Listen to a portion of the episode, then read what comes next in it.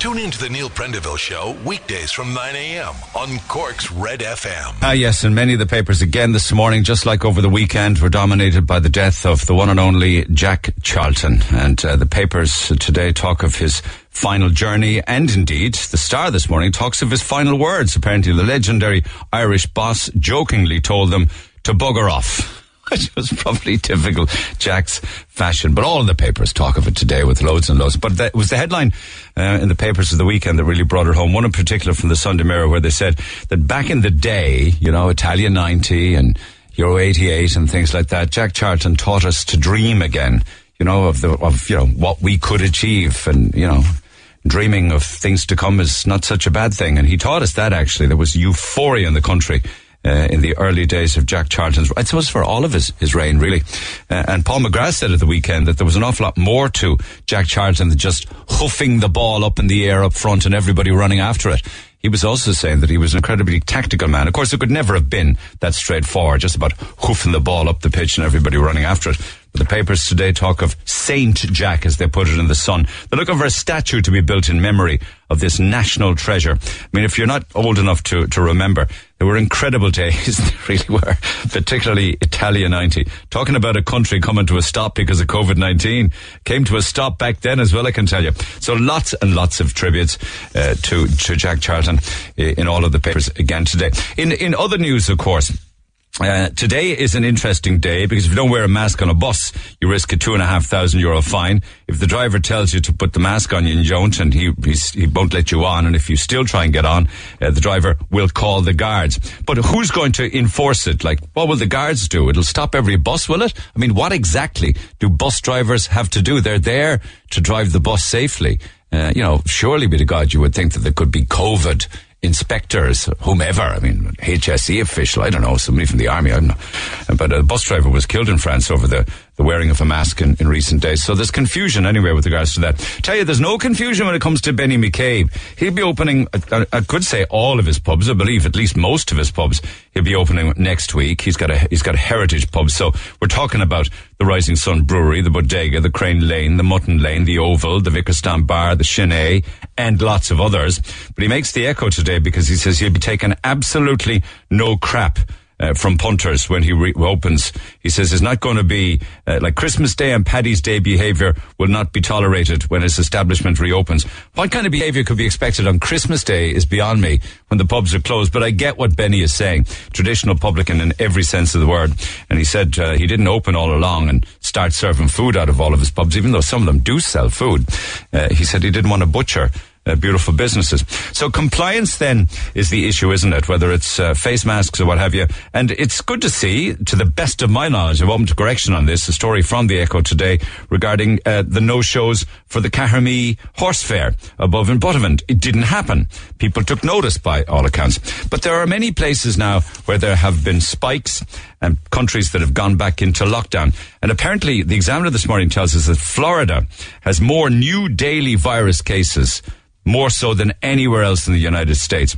Um, and if you break it down, you got to look then as to the amount of Americans or the amount of English people or indeed Europeans that are coming into Ireland on their holidays. Now, more on that in a few minutes' time. Micheál Martin says we're not ready to lift quarantine on UK travellers, uh, and but they still can come here on the understanding that they go into a two-week quarantine, which doesn't, from what I've been seeing and what I'm hearing and, and watching and, and, reading, doesn't seem to be happening.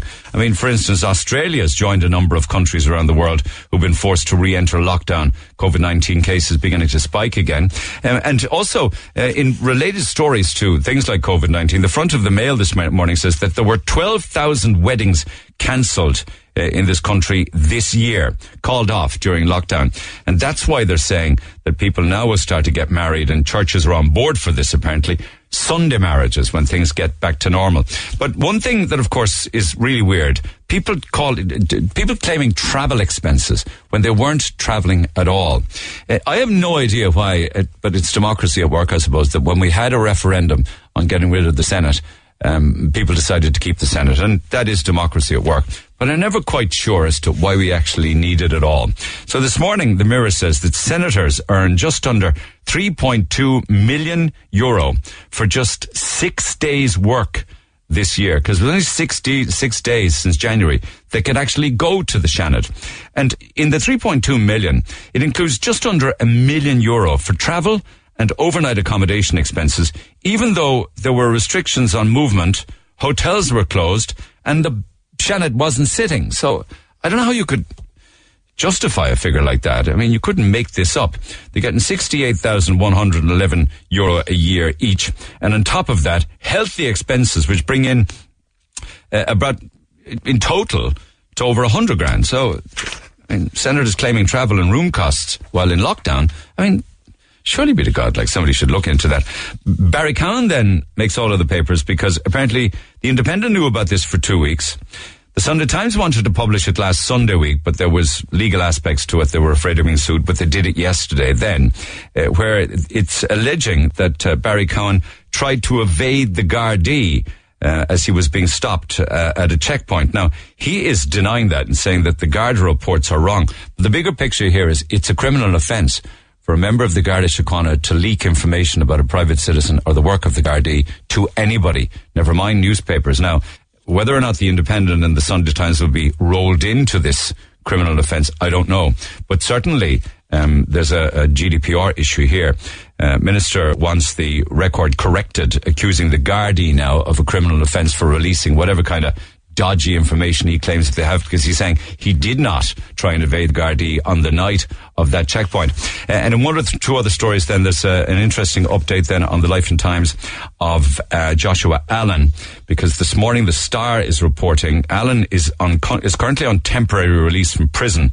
Uh, they're alleging in the Star that he was searched while he was out with pals in Midleton on Friday night.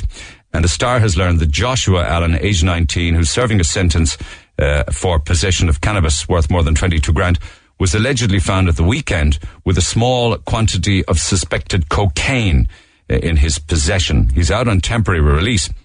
And that's the story that makes the star disappointing if it's true. But at this stage, I'm just reporting to you what the uh, what the what the star is reporting as, as a story in their inside pages today. And if you're tied to your desk all day, if you have a desk job, apparently it's very good for your brain. It keeps you mentally alert. Whereas, um, f- you know, people who work with their bodies, say, for instance, in more strenuous manual work, uh, aren't in as good a position with regards to, you know, their, their mental health. So that's an interesting one this morning. Um, maybe it just means that people who do physical work should do a lot more crosswords. But mental health is an issue. Like the front of the court this morning saying that there's been a, a spike in demand for people who need help uh, with regards to their mental well-being since COVID-19 kicked in and that the services are being stretched even at this early stage. So there you have it. Lines open 1850 104 106. You can text 086 104 106. The Neil Prendeville Show. With Tesco. Save time and shop online. Simply log on to tesco.ie. And indeed, pick up the phone on 1 850 104 106. Seamus, Seamus Wheelahan's job this morning is to jump on and off buses to see how's it going since the, this is legislation now since this morning. You have to wear a face mask on a bus. So he'll be around city and suburban buses across the morning. Maybe he's done one or two of those already. I do know that he got the bus from Midleton to Cork this morning and got off in Parnell Place. And he joins me, um, on a wet old morning, Seamus, unfortunately. Not the greatest morning to be out and about jumping buses, but how's it been going? Uh, well, you could chalk that one down. I left home this morning and walked the two kilometres into Midleton to get the bus, and I was like a drowned rat. I have the utmost of respect for people that get public transport. I haven't done it in years, but when I got on in uh, Midleton, um, everybody on the bus did have their masks and Now, be it there was only about four or five of us there, um, everybody was social distancing.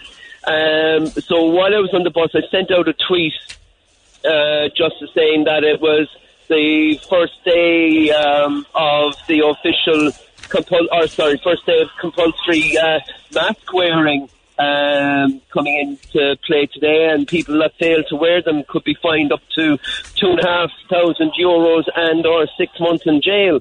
And um, we got a, a response back from one uh, one of our followers stating that she got on the bus 202 bus and in Churchfield there was nobody wearing masks. So that was the first. That's this morning, this morning. She said no one was wearing yeah. masks on the 202. Yes, exactly. so I uh, straight away when I got But the Midleton bus had people had masks, did they? They did, and the bus driver did as well. Um, so when I got off the Midleton bus, I went straight onto the 202, made my way up to Hollyhill. Everybody that got on um, had face masks. Coming back down, a similar uh, scenario. Um, I glanced over to my right as I was heading, as we were heading down the the hill uh, near the the Northman, and uh, there was one or two there, all right, that didn't have masks. Uh, elderly, but you would you would hope that they will whip them out of the old handbag when they when they jump on board the bus. Now, I was speaking to uh, one or two of the bus drivers, and they're not enforcing the uh, restrictions. Um, what they're telling me is that uh, I could have basically gone on the bus this morning without a without a mask. They're expecting the Gardaí to um, enforce the uh, the new regulations. No, that that's ex- signed in over that's extraordinary because my understanding of this is that if you get on the bus and you don't have a mask as you're getting on the bus, the bus driver will tell you to put on a mask. If you put it on, you're allowed on. If you don't put it on, he'll ask you to leave the bus or she'll ask you to leave the bus. If you refuse and then continue to get on the bus, the bus is stopped and the driver is to call the guards. That that was my understanding as well. But I, I, I see a piece in uh, one of the uh, the red tops uh, regarding um, the masks, and I think Dermot O'Leary of the NBRU wasn't too happy with his members uh, having to enforce the regulations um, because they were citing uh, that case that you mentioned uh, In France. previously in France. Where the bus driver was no. killed over a row over a mask. Yeah, yeah. No, anyway, I- who- I- whoever said, whoever said, sorry, go ahead. Um, like I've spoken to about three bus drivers, and they they're basically saying that they wouldn't have enforced the. They would have left me on this morning. They wouldn't have enforced it. They would have told me that it was law to wear a mask, but uh, they're expecting the the Gardaí to be the ones that are policing it. Okay, so this this randomer that said that nobody on the 202 was wearing masks was wrong then. Well, I maybe she was on an earlier bus and they weren't, but the the buses, every bus that I uh, that I was on this morning so far, everybody has been compliant and they've been wearing their masks. So no bus driver has had to stop anybody because everybody's had a mask. As, as of yet, but I'm look, I'm going to jump on one or two more buses throughout the morning, and I'm trying to I'll try and get you a bit of audio and send that back to you as well. And are the drivers obliged to wear masks? They are.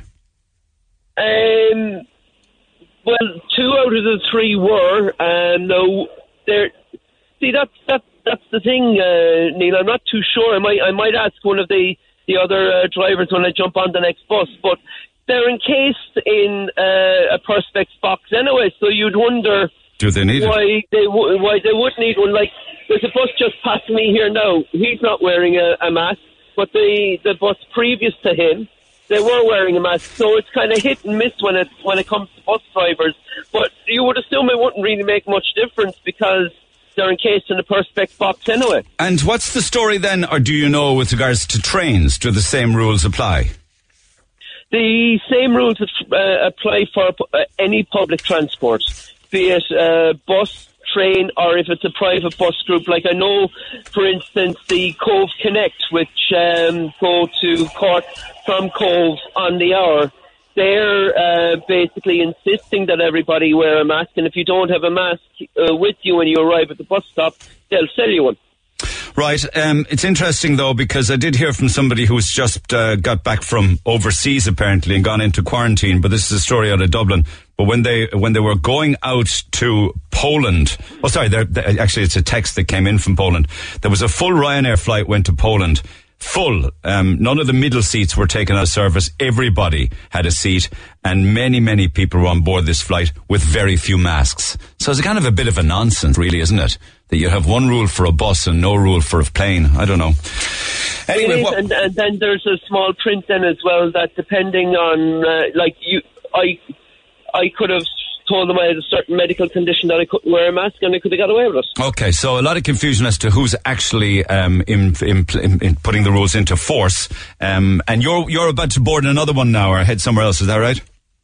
Yeah, I, I, I might head out towards Douglas and then I'll I'll come back in and, and head towards uh, maybe Ballincollig, see what it's go- we'll see what it's like over Okay, there. I'll talk to you But, a uh, little. it- t- it's yeah, talk to you at the moment. Okay, anyway. talk to you a little later on then, uh, and feed, feed me back some audio as well. Uh, somebody says that the 22.9 this morning passed the 202 and some of the passengers were not wearing, wearing masks, which means that the drivers are uh, not enforcing the rule. Uh, and I imagine their union doesn't want to want them to do that either. Um, I'm a bus driver. I will be enforcing the mask laws. I can't answer calls, but it's only fair on myself and other passengers that do wear masks. No mask, no travel on my bus. Simple, says the Cork, Cork bus driver this morning. Jim, good morning. Good morning, Neil. How are you? Okay, what, do- what's your do you, do you do you take buses incidentally? I do now and again, but uh, I was talking to a, a bus driver there a week ago, and he told me under no circumstances would he be enforcing this rule. Now you can imagine what he was said to me. Like you know, he hit hit, hit home straight away. Ten o'clock at night, maybe two or three people on the bus. He'd pull up. We say to a tough part of the city. Three lads come to the bus to get on, wear no masks.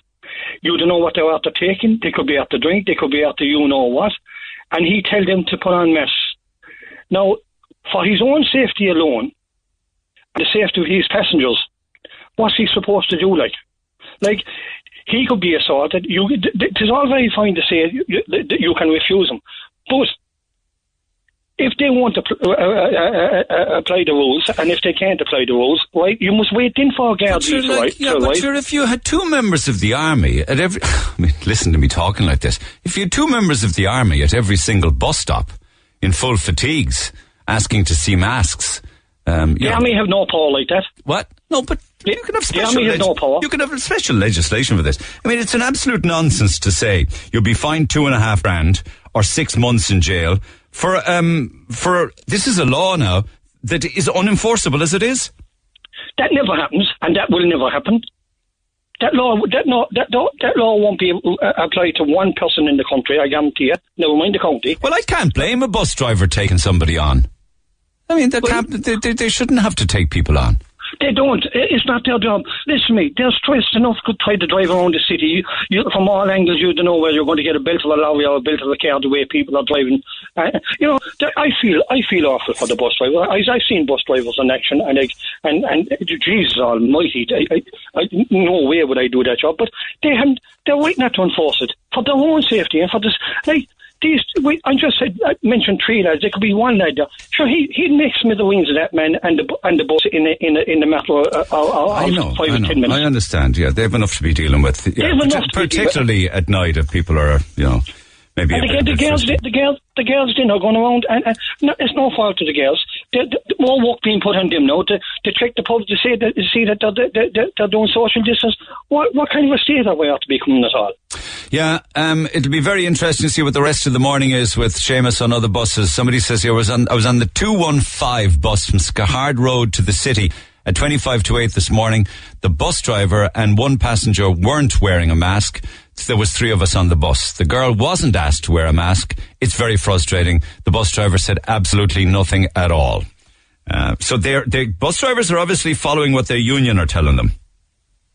Listen, me. I, I, as I spoke to you at the start of our conversation, I was talking to the bus driver, and the bus driver told me that the, the company, Bus Éireann, just mentioned Bus Éireann, they don't give a damn about their staff. They don't give a damn about them. What do you mean And they don't give a damn? Aren't they behind? they perspe- they- aren't they behind perspex and untouchable? That had to be put in. That had, that had to be put in. Only, only for that had to be put in, they'd be nothing done for 'em. Listen, me, Neil. Like, come here. Uh, like, like, I, I stand with the bus drivers here. I stand with the fellas that's not enforcing it. It's, it's unfair. I know it's unfair, but they must think their families to home to Neil. There's, they must think of their own safety. They want to finish All their right. shift and get home. Without a doubt. Okay, let's get some more calls and texts on this. Appreciate it, Jim. Have a good day. Text 0868 104 106. Morning, Rory says. I just passed the 205 heading west on the Model Farm Road. Didn't see the passengers, but the driver was not wearing a mask, says he. Pick it up after the break. Thank you. Text the Neil Prendeville Show now. 086 8104 106. Red FM. All right, some more on the buses and stuff like that across the morning and lots more also. Liam, good morning.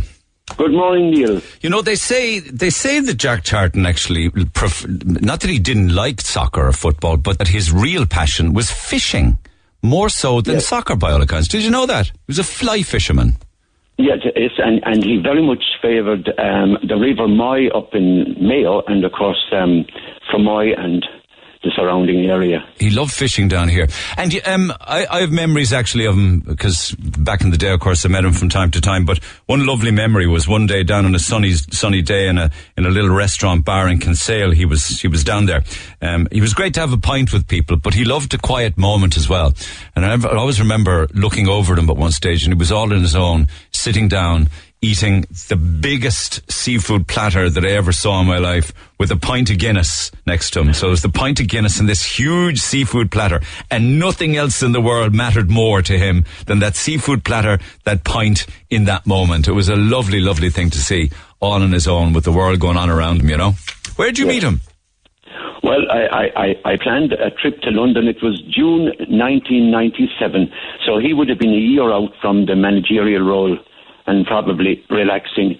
And um, this was the time when you didn't book online, it was the travel agent. And she said to me, I, I can get you to London, but you'll have to get a transfer in Dublin on the way home. Yeah. So I arrived in Dublin and got on the plane for Cork. And um, That's when you could fly while, from Dublin to Cork, of course. Yeah. And um, I noticed it was literally full, but there was a seat next to me. I was in the outside aisle and uh, another guy by the window, but as usual, nobody was going to sit next to me. so um, we waited and waited. Why? And in the Why weren't they going to sit next to you? I, I, I, I, I always say to people when I go to a wedding, I always get a second dinner because nobody sits next to me. you should have a look into that. But anyway, go on. so anyway, um, we're waiting and waiting, and next thing, Pat Cox. I think he was MEP for our area, but he was president of the European Parliament at the time, and he came on, and everybody said, "Oh yeah, we'll be going now." And then the pilot announced, "No, we're waiting for one more passenger." and um, finally, I see walking down the aisle the undeniable Jack Charlton with a newspaper under his arm, and he's heading right for me. no, I have to tell you, Neil, of all the people in County Cork, I knew least about football. Oh I was more into athletics and that kind of thing. But anyway, I got up and uh, as he was passing me, in, I said, "Jesus, Jack, is that you?" and he didn't pretend a bit. His first words were, "Are you any good at crossword puzzles?" God, I said, Jack, I'll have a go anyway. and so we began doing the crossword. Together. Now, a couple, a couple of guys up and down the aisle were handing back pieces of paper to sign the autograph, and he had no problem doing that. But um, Ah, I said, Jack, lovely. can I ask you, where are you going? Because I, I felt so at ease with him, as you said about the situation in Kinsale. Yeah. A very relaxed man. So he said, Look, he said, I'll tell you, I'm going to a place, but you probably never heard of it. It's called Ballyhooly. And I said, Jack, I'm only living up the road from it in Glanworth. That's right. Well, he said, I'm going down there because it's a great fishing spot on the bank On of the, the Black Black Water. Water. Yeah, yeah, yeah. And he had, had he a house organised and everything, or what? I think he used to stay in the house. You know, there's a house annexed to the castle. Uh, As you look from the bridge I'll take your word for it, but he was all sorted and everything. Oh, God, yes. Did he invite And, you to uh, go fishing with him then as well? Well, he said, You're very welcome to come along, but there was one proviso which wouldn't do me. He said, There'd be no talking. and I said, Jack, you don't know me. I wouldn't manage that. Did you finish So- the crossword? Well, we were carrying on, and the next thing there was this very difficult word. And I said, I haven't a clue, Jack, but there's a guy across there who looks like he might know. So I, I leaned across and I, I asked him, and you know what? It took him about a minute, but he had the answer, and I zoomed back to Jack, but I was too late. Jack, Jack was Jack was asleep. Oh my God, he was. I mean, he was so relaxed, doesn't he? But you see, he, he could have been up early that morning. But And, uh, because you can you can meet people. Sometimes to meet your heroes is a disappointment because they could be rude or grumpy. Oh, God, no. You No. know, but this was not I the mean- case. what what amused me was there's thousands of people out there who could have had a what I call a decent conversation, but I don't think Jack wanted to talk about football. Ah, no, that would be like a like a busman's holiday. Probably the last thing Yeah. that somebody who's wants to who's involved in something at a professional level is to talk about that job. They want to talk about other things. I, I read that uh, when he was um, in Rome before that big match, um, they got an audience with the Pope, and right. as usual, Jack had another similar turn, and uh, um, it took a bit of while. And as the Pope was giving the blessing, Jack dozed off. And uh, when he woke up, the Pope had his hand outstretched, and Jack thought he was waving at him, so he, he waved back. Oh, anyway, yeah, so yeah, the- yeah, the flight carried on to Cork, and he never woke until we touched down on the runway in Cork Airport.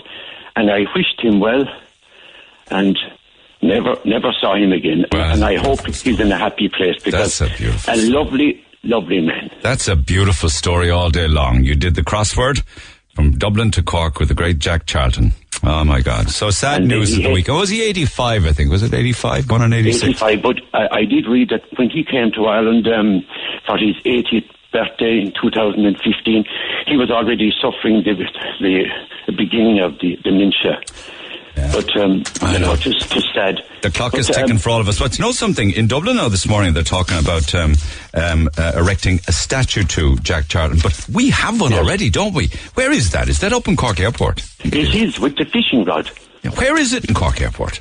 Well, at one stage it was inside, but now, of course, with all the changes, um, I think it may actually be outside. Or is there? I'm, Someone will tell me. Don't you worry. There's a beautiful. It's a. He's sitting down with the rod and everything, Yes, and it's yes. it's big, like it's bigger than life size. Oh, here's one for you. Poor Jack's fishing statue is sitting outside the toilets up in Cork Airport. It needs to Oh, be moved God. to a better place. He told me that on occasion, because he's obviously come there many times, he'd walk almost as far as Mallow. Now that's 14 miles. Because he was a great soccer player. Played with Leeds and he played with uh, with England. He was on a couple of World Cup teams. 773 times he played with Leeds. Ah, well, you know your stuff then. In fairness to you, Uh, well, I, I researched it after that, but sadly himself and Bobby, they didn't see eye to eye at all for 20 years, but they made it up towards the end. Well, thank God for that at least. Yeah, yeah. That's a lovely story. Thank you so much for sharing it. The crossword on the plane to Listen, Cork. uh, Love it. It's good to talk to you, Neil. Cheers, man. Thanks, Liam. Have a good day. Bye bye. Cheers. Bye-bye. Text 0868 104 106. Pick up the phone on 1850 104 106. Lot of texts, lot of emails. Here's a couple by selection for you. Um, Neil, I think we're flying forward to the next lockdown all over again. This is somebody who was at socializing. My husband and I went out Saturday night for food in a few places. One place was superb, couldn't fault it. One was uh, what can only be described as a joke. If we wanted to stay longer than the time, we could have no bother, you know, the 105 minutes. We didn't feel safe, uh, but staying, we didn't feel safe staying beyond allocated times. The staff were complacent, uh, when coming home, when we were leaving, the, the, the establishment was jointed. Now, this isn't making a whole lot of sense to me. How could the place be jointed if the staff were, com- oh yeah, I understand what you mean. As in, the staff really weren't uh, you know, on top of their game, and that's and they were complacent. So we left. The third bar had a temperature check at the door. The guy in front had a high reading reading when they took his temperature, and they asked him to stand aside for a few minutes until his temperature went down. Uh, I don't have a huge problem with that. Then they could check it again, and if it was still high, then he won't get in, I suppose. But inside, zero staff wearing any masks, and the toilets and those going to and from were a joke. I wore a mask in there myself, as there was no social distancing from people. I feel sorry for the ones that were doing it right. Uh, in one particular establishment, the outside seating area as well was a bit much because a lot of people were drunk walking around and hugging each other. I just don't get that either. Also on the way home, uh, the people who were there four hours previously were still in there drinking. They were outside sitting at the tables smoking. Anyway, we probably won't do that again. I couldn't get wait to get out of the city. Says Sarah, how, how would you know that people were in a place for four hours if you were only in there for an hour and a half? But anyway, how, like, it's kind of even difficult as to how you would, how you would wear a mask in, in a pub or in a restaurant. Like, like how can you eat? I mean, is it between the, the spoonfuls or the mouthfuls of food or, you know, you up the mask for a drink and mask back down again? Anyway, to the phone lines we go. Billy, good morning. Oh, good morning, Neil. How are you? Good. We spoke um, only recently when you when we updated on your book doing Pana. That's correct. That's Fair correct. Yeah. Beautiful. so here I am again. Here you are again, but it's another lovely Jack story, isn't it? That was the story, Jack Charlton. Yeah. Yeah, you see, I was getting a lot of these celebrities now. Because you were coach driving, weren't you? I, I was driving the little courtesy coach there for Silver Springs, Fair play to you. and, and uh, this day anyway, that's to bring Jack Charlton to the airport. What year was this? Oh, Jake, so that was, was in the height of the World Cup thing anyway. Okay, so we're talking about the early 90s. Yeah, yeah. And this was, uh, th- they asked me to bring the Jack Charlton to the airport, so that was no problem. And, uh, you know, I didn't see anything very special about it either, or who Jack Charlton was, but anyway, But off. you knew about the, you knew about Italia 90. Oh, that he I was- did, I You knew knew that he was the manager of the Irish soccer team. Yeah, exactly, yeah. Yeah, yeah, yeah. But uh, we'd off in there and we, we were talking about fishing the whole way up, where he goes fishing and where he was uh, explaining to me where I should go fishing. Sure, if I went within 20 miles in those places, I'd be thrown out. but uh, Why? Because it's private, is it? anyway, my son, my son Sean is a great follower of soccer now, you know. Yeah. Even though he plays hurling and football, he's a great soccer fan. But uh, we came home, or I went home from work that evening. I told Teresa here that uh, Jack Charlton, I took Jack Charlton to the airport. So she was very excited about that. And when Sean came in, it was the first thing she told him. He brought Jack Charlton to the airport today. He said straight away, he said, did he put in a word for Ronnie? Say, Ronnie Whelan. Ronnie Whelan was touch and go that time, like when he'd be on the team and that. and that was the first thing he said. Did he put in a word for Ronnie? Don't know, says Mom, says, all, all they were talking about was fishing. So I said, oh, Jesus, that's just my father, he said.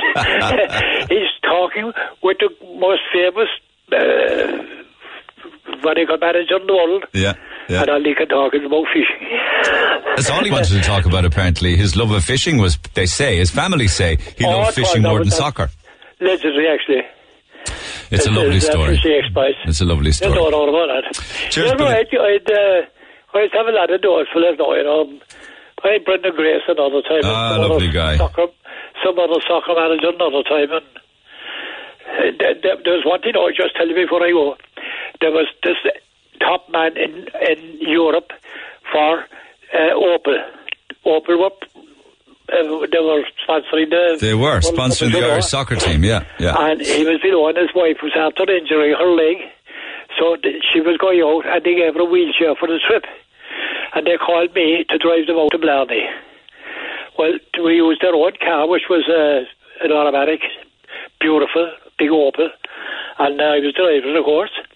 But when I went to collect them, there was, you know, your man, he, he was doing the, the advertising there for Opel during the World Cup. Right. I, I can't remember his name now.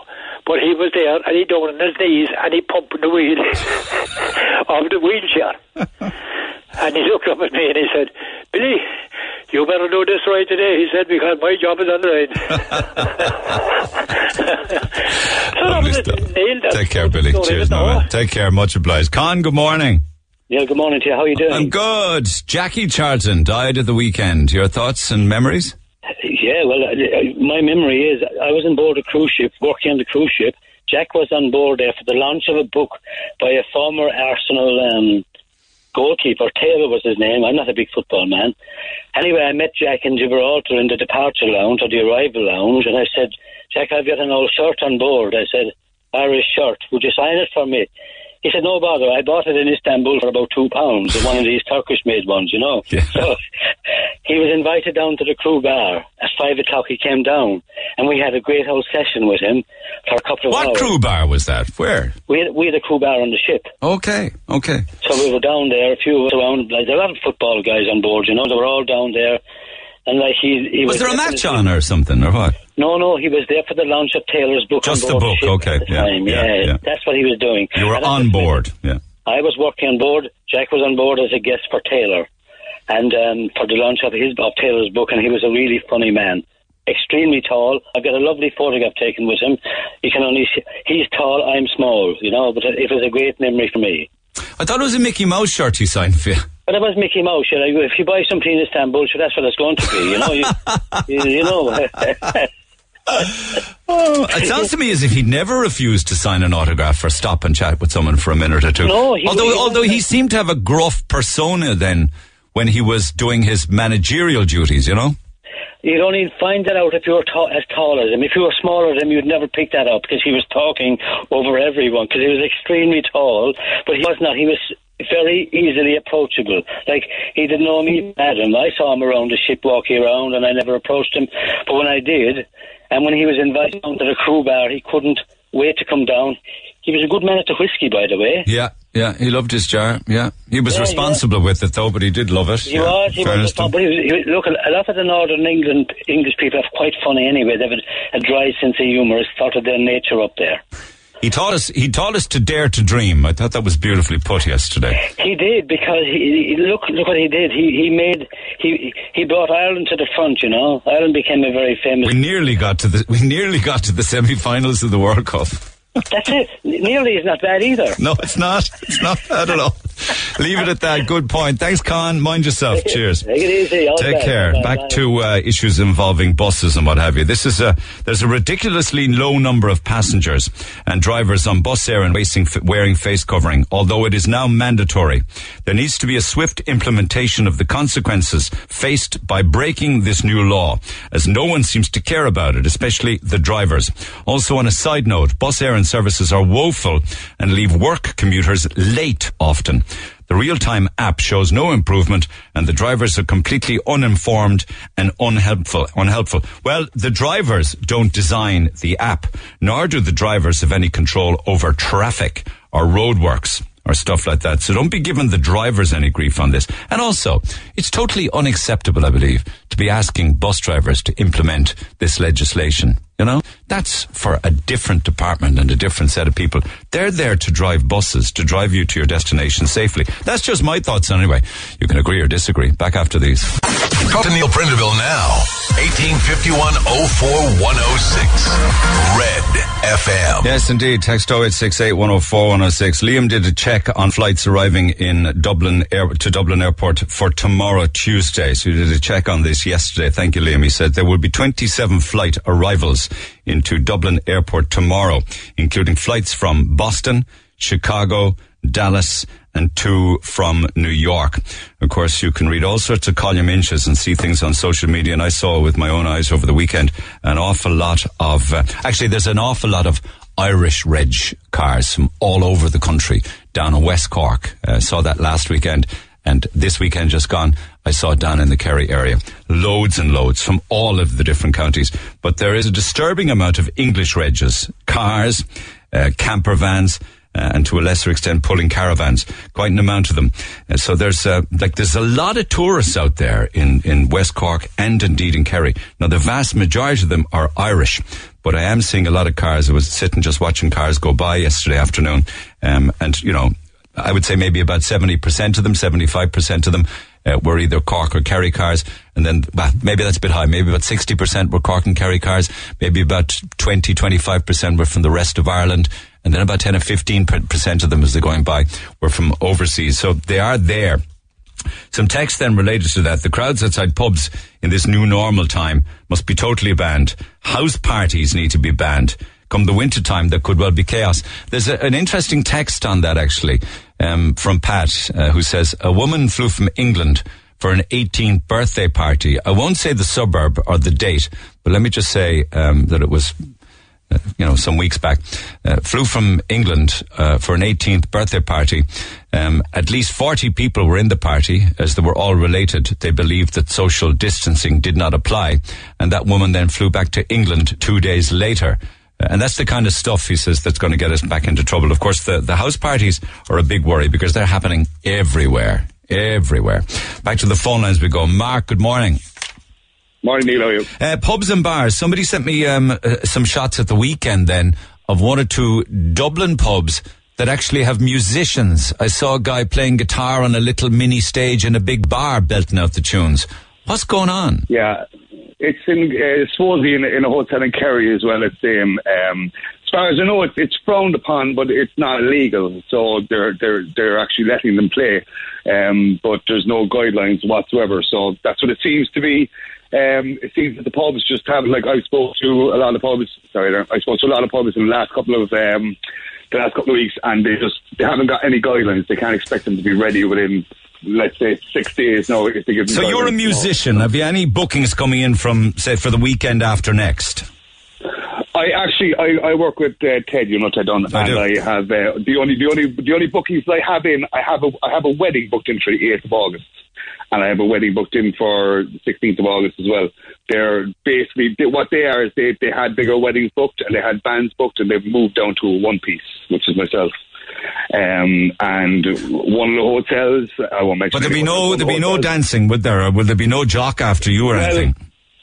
Well, I, I well I do the DJ as well. So um, basically, what they said is the, the guy the guy is actually American. He's coming out. They're coming out to Ireland to get married. They're quarantined for two weeks, as far as I know, and they get married at Gougane Barra. But I won't mention the hotels. But the, first, the one ho- the hotel for the eighth of August said that the um, that there is no dancing allowed. Now, if there's no dancing allowed, then he won't he won't be going ahead with music.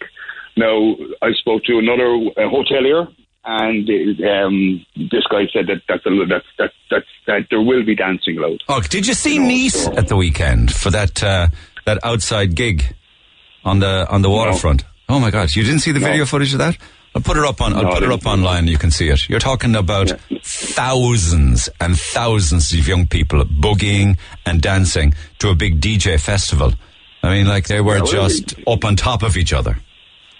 Yeah, it's like as I said, in, in in like a lot of hotels, a lot of a lot of pubs are making an effort, but they they can't they, they, they don't want to be spending money on on stuff when they know that like they don't know whether it's going to be one meter, two meters. They don't know whether they. It'll be a meter from Monday, won't it? If they if they we don't even know if they're going to open Monday, do we? We, don't know. Well, As far like I spoke to four or five because I'm I'm doing sanitized dispensers and stuff while I'm not doing any any musician work at Good the man. moment, obviously. So um, I keep myself busy, obviously, keep make ends meet. Um, I spoke to five or six bars in the last in the, uh, over the weekend in the last in the last the last couple of hours, and they think that, that they're not going to be opening on Monday. They don't think so because they can't expect them to be ready within four or five days. You know what I mean? So, um, But sure, they've had weeks, they've had months to get ready. What, what what's the delay? But they don't. The guidelines. They don't know what guidelines they need. You know, like they, they said, the, government were saying it, it might be a meter. It depends on your, your square footage, whatever. It might be a meter. I know two what you mean. So they're still You up know, in the air as to whether it's one or make- Yeah, they're going to make excuses about, oh, look, this is why only I have a meter because I'm only using this area, blah, blah, blah. You know, so it's, just, no one's going to come in with a measuring tape to see how, what square footage you have. You know what I mean? So it's, I just think it's, it's, the pubs themselves think that it's just they don't have an idea what to do. Like, even though it's, it's basic things that people know that they need to do with their social distancing and so on and so forth, but they want to have proper guidelines to know what they actually need in the bars themselves. Benny McCabe in the Echo this morning says he's looking forward to opening his uh, heritage pubs next week. He also says he'll be taking no crap from customers. He'll bar anyone who breaks the 19, COVID-19 rules. He's looking forward to opening next week. Yeah, well, Ben- Benny, Benny's doing everything by the book, and I've heard him a few times on there with, you, with yourself, and he put up a lovely post about musicians a couple of months ago on Facebook, stating the fact that we probably won't be back till till God only knows when, and not to forget about the musicians when it comes to the COVID nineteen payments and so on and so forth. But um, like Benny, Benny, Benny's doing everything by the book, and he, he always will do it by the book, you know. Okay, but he seems he seems if he's ready to go from from Monday. I, a lot of people are that they're getting ready to go. Um, and I'm actually doing, I've four jobs today alone to just install dispensers into actual bars themselves. And they're doing it because of the fact that they're, uh, and they're asking me, like, I, I, I we, we, we, kind of work with the guidelines of the HSE, so I'm kind of saying every, every entry and exit, one between the toilets, so on and so forth, you know, just Okay. try to get them, get, get them as, as close as possible to, to keep the government guidelines, you know. Okay, if somebody's listening now that wants some sanitizers and dispensers installed by your good self, how can they get in touch with you?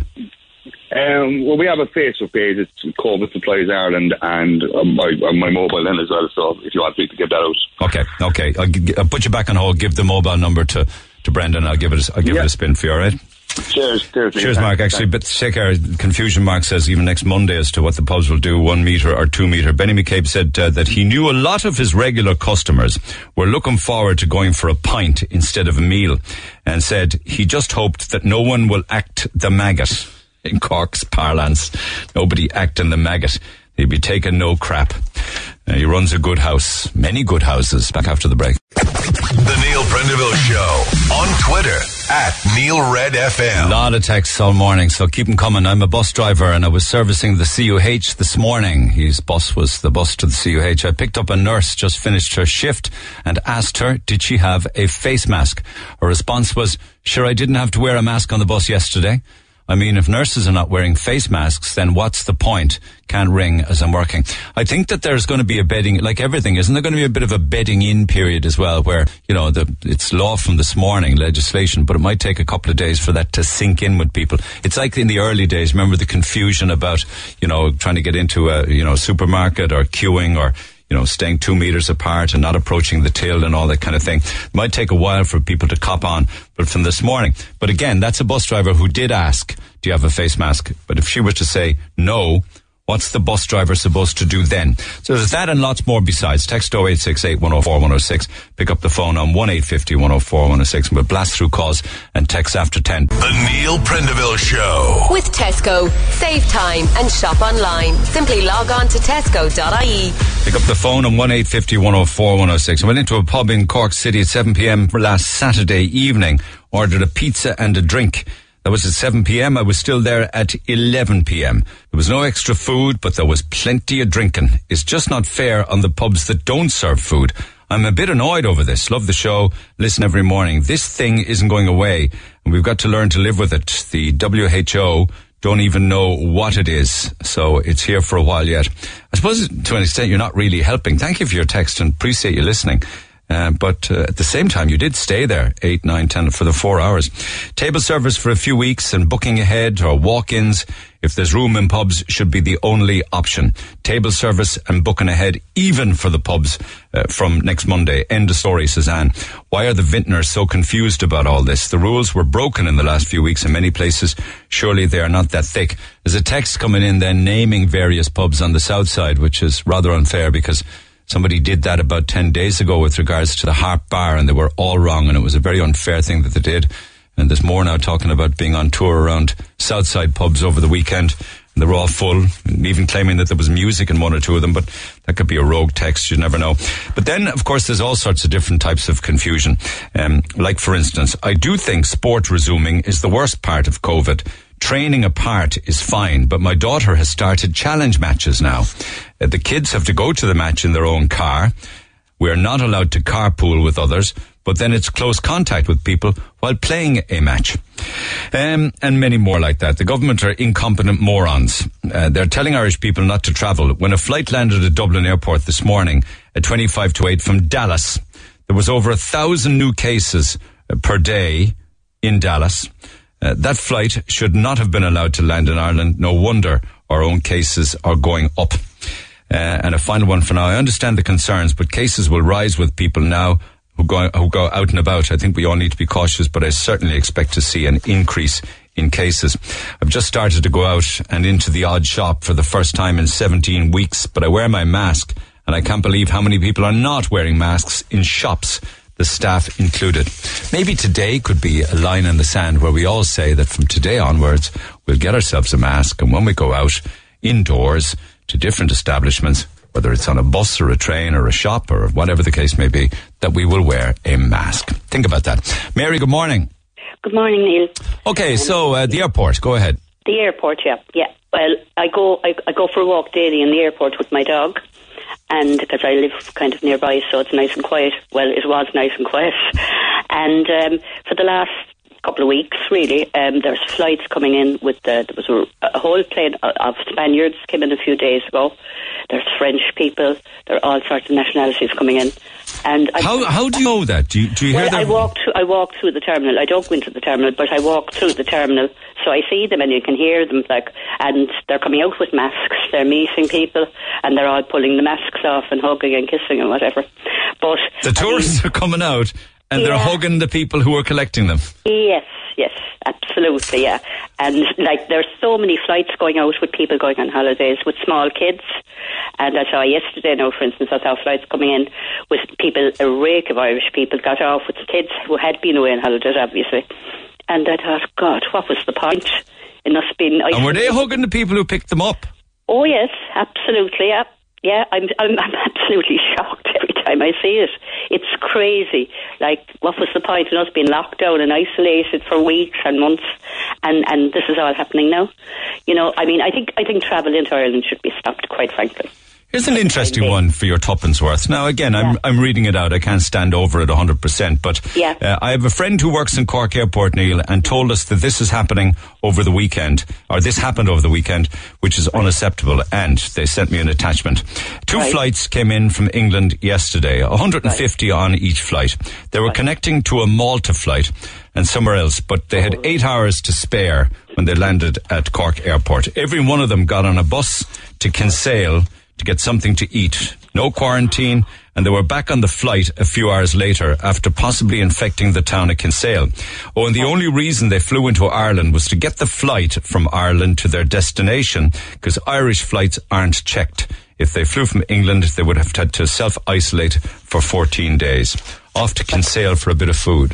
God, what's happening. Like, I, I don't know where these people are going, but obviously the Irish people maybe are local. I don't know, but obviously the, the French and Spaniards, they could have been going on someplace else.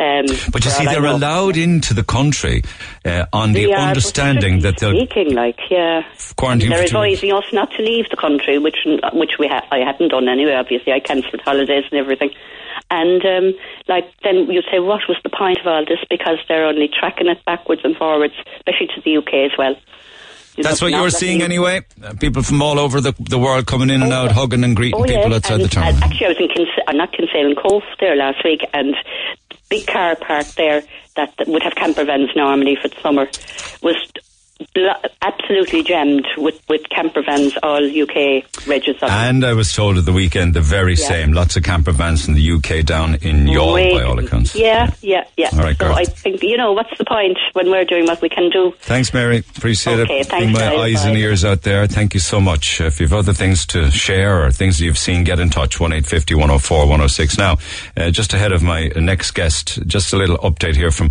over the weekend. Uh, I mean, I, I, I don't mean to be just doing coronavirus and COVID 19, blah, blah, blah, blah, blah, but we're moving into different phases now with regards to we can travel, but tourists are coming in. Pubs are open that serve food, but they're not getting you to leave after 105 minutes. Uh, others are giving fake receipts. And then, of course, next week, the other pubs are supposed to open and all that kind of thing. But I was looking at some stats at the weekend with regards to how we play out on the international scale and deaths per million in all of the countries in the world, deaths per million. Ireland, to my understanding, are eighth, eighth, and that's nothing to be uh, in any way proud of.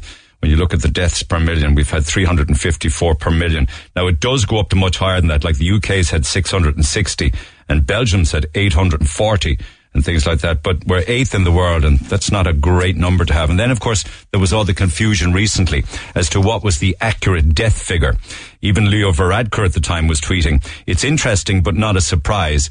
In Ireland we counted all deaths in all settings, suspected cases even when no lab test was done. And it included people with underlying terminal illness who died uh, with but not from COVID-19. And do you remember that stat was given to me last Friday and a caller took me to task saying that my mantra over the previous months has been very much HSE and government led.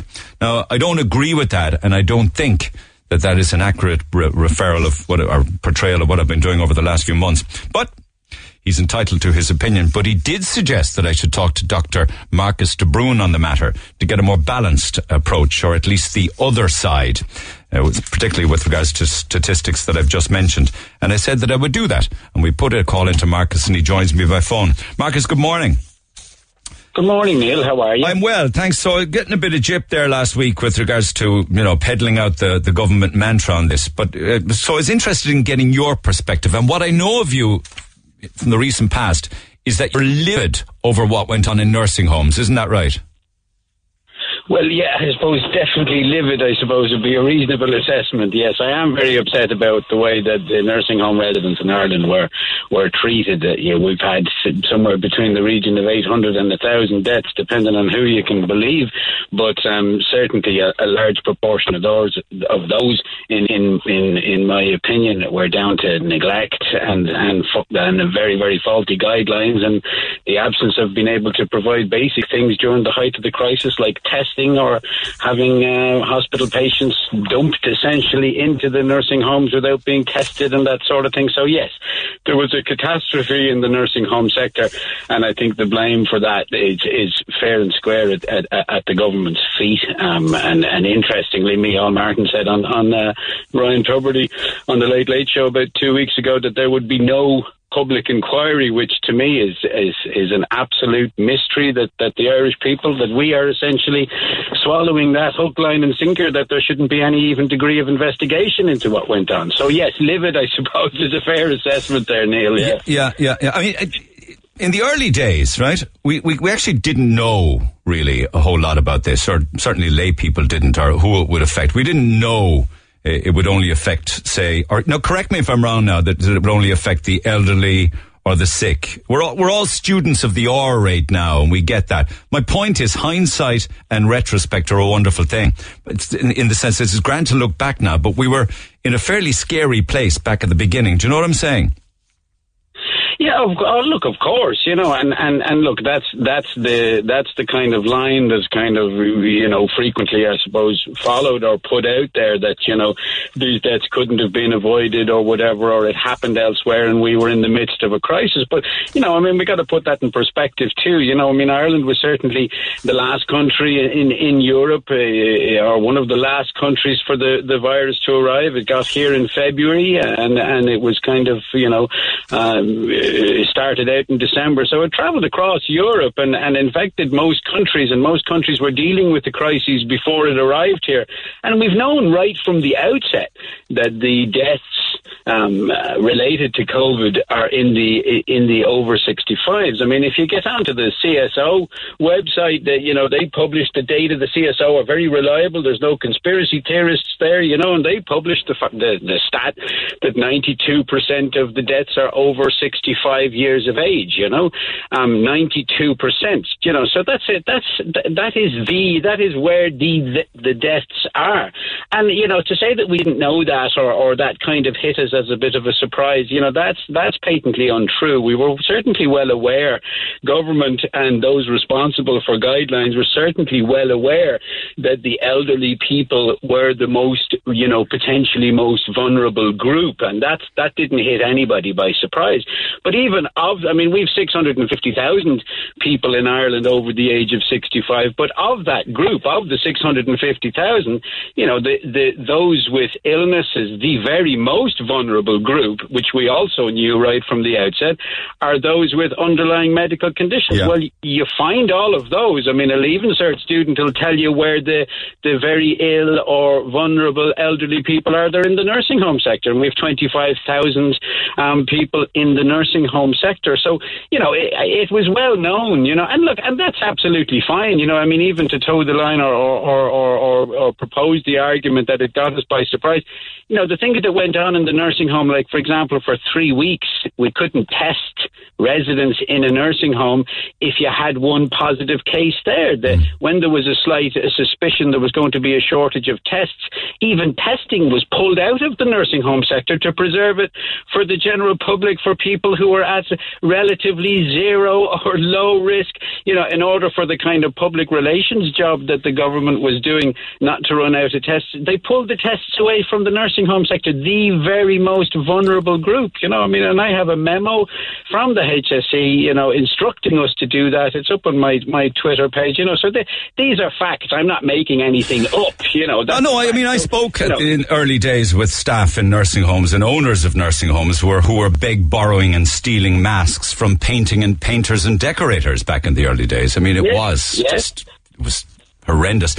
Could you just could you walk through the, the, the figure, okay? Because we we we've been given a statistic and, and it's updated regularly of one thousand seven hundred and forty six total deaths, and then somebody somewhere did research into RIP.ie, and then it was what was found that we were counting all deaths. I read somewhere the weekend said that seasonally we had twelve hundred more deaths than we would have had any other year.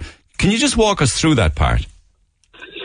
Look, you know, I suppose it, I think it's very, very difficult for most people to get their head around figures because everybody is kind of with a particular agenda in mind, is kind of touting a particular interpretation of, of, of the figures. And, you know, the fact that we've had a lot of misreporting and a lot of kind of, you know, I mean, when the government, I suppose, was trying to get everybody to follow very, very stringent guidelines, they had a very, very low definition of what qualified as a COVID death, you know, so, uh, and now it's come out, Leo Varadkar has essentially admitted or, or, or, asserted that yes, that there was a huge um, or a large number of people who died with COVID as opposed to from COVID were in, included in the numbers. But I think, you know, the, the, the most important thing really. well, no, but that is important. That means that it's not 1746. It's more likely to be somewhere between 1,000 and 1,200, right? Look, ab- absolutely, you know, but you know, you made the point there earlier on about this notion of deaths per million. You know, I mean, that's the consistent kind of HSE figure and kind of you know almost international figure that people are publishing. But you know, I mean, you have to look at COVID. I go back to exactly what the CSO, and they're completely reliable. What the CSO has said, it's not deaths per million; it's deaths per number of over sixty-five year olds in your population. Mm. You know, the CSO has stated categorically that nine, and in some countries, 92 is that we're actually at the lower end. Other countries are in the region of 98% are over 65. So, I mean, you know, when you're looking at, when we're looking at this, we have to, we can't look at deaths per million. I mean, if you, for example, let's have an imaginary country with a million people, and let's say you had a virus that 92% it killed just black people only, and that's a kind of a crude analogy. But let's say you had a, a, a country that had only 50 black people in it, and those all of those 50 black people died of, of COVID 19. Well, they would report a death rate of 50 per million. Now, if you had another country that had 500 black people and 200 of those died, and they had the same population, well, they would report a death rate of 200 per million. But in the first country, you have 100% death, and in the second country, you only have 50% I know. death. Yeah, you know, yeah. so this notion of death per million is an absolutely ridiculous statistic. And, and, you know, that is the reason that death per million is being used is really to kind of tarnish the Swedish approach, because in my opinion, they have it completely right. Now, if you look at Swedish deaths, the total death in Sweden is in the re- region of 5,400 people. If we take our statistic as true, we've got 1,700 deaths. Now, Sweden has got 2 million over 65 year olds. We've got 650,000 over 65 year olds. Mm. So Sweden has three times the number of Over 65, people, yeah, yeah. and it's got three times the number of deaths. So, and it's the same in the UK. You know, we think we're doing a lot better than the UK. Well, the UK has got 12 million over 65 year olds. They've got roughly 21, 22 times the number of at risk, and they've got 21, 22 times the number of deaths. Yeah. So this deaths per million kind of statistic that's frequently thrown out there is an absolutely ludicrous um, analogy or a ludicrous kind of piece of information.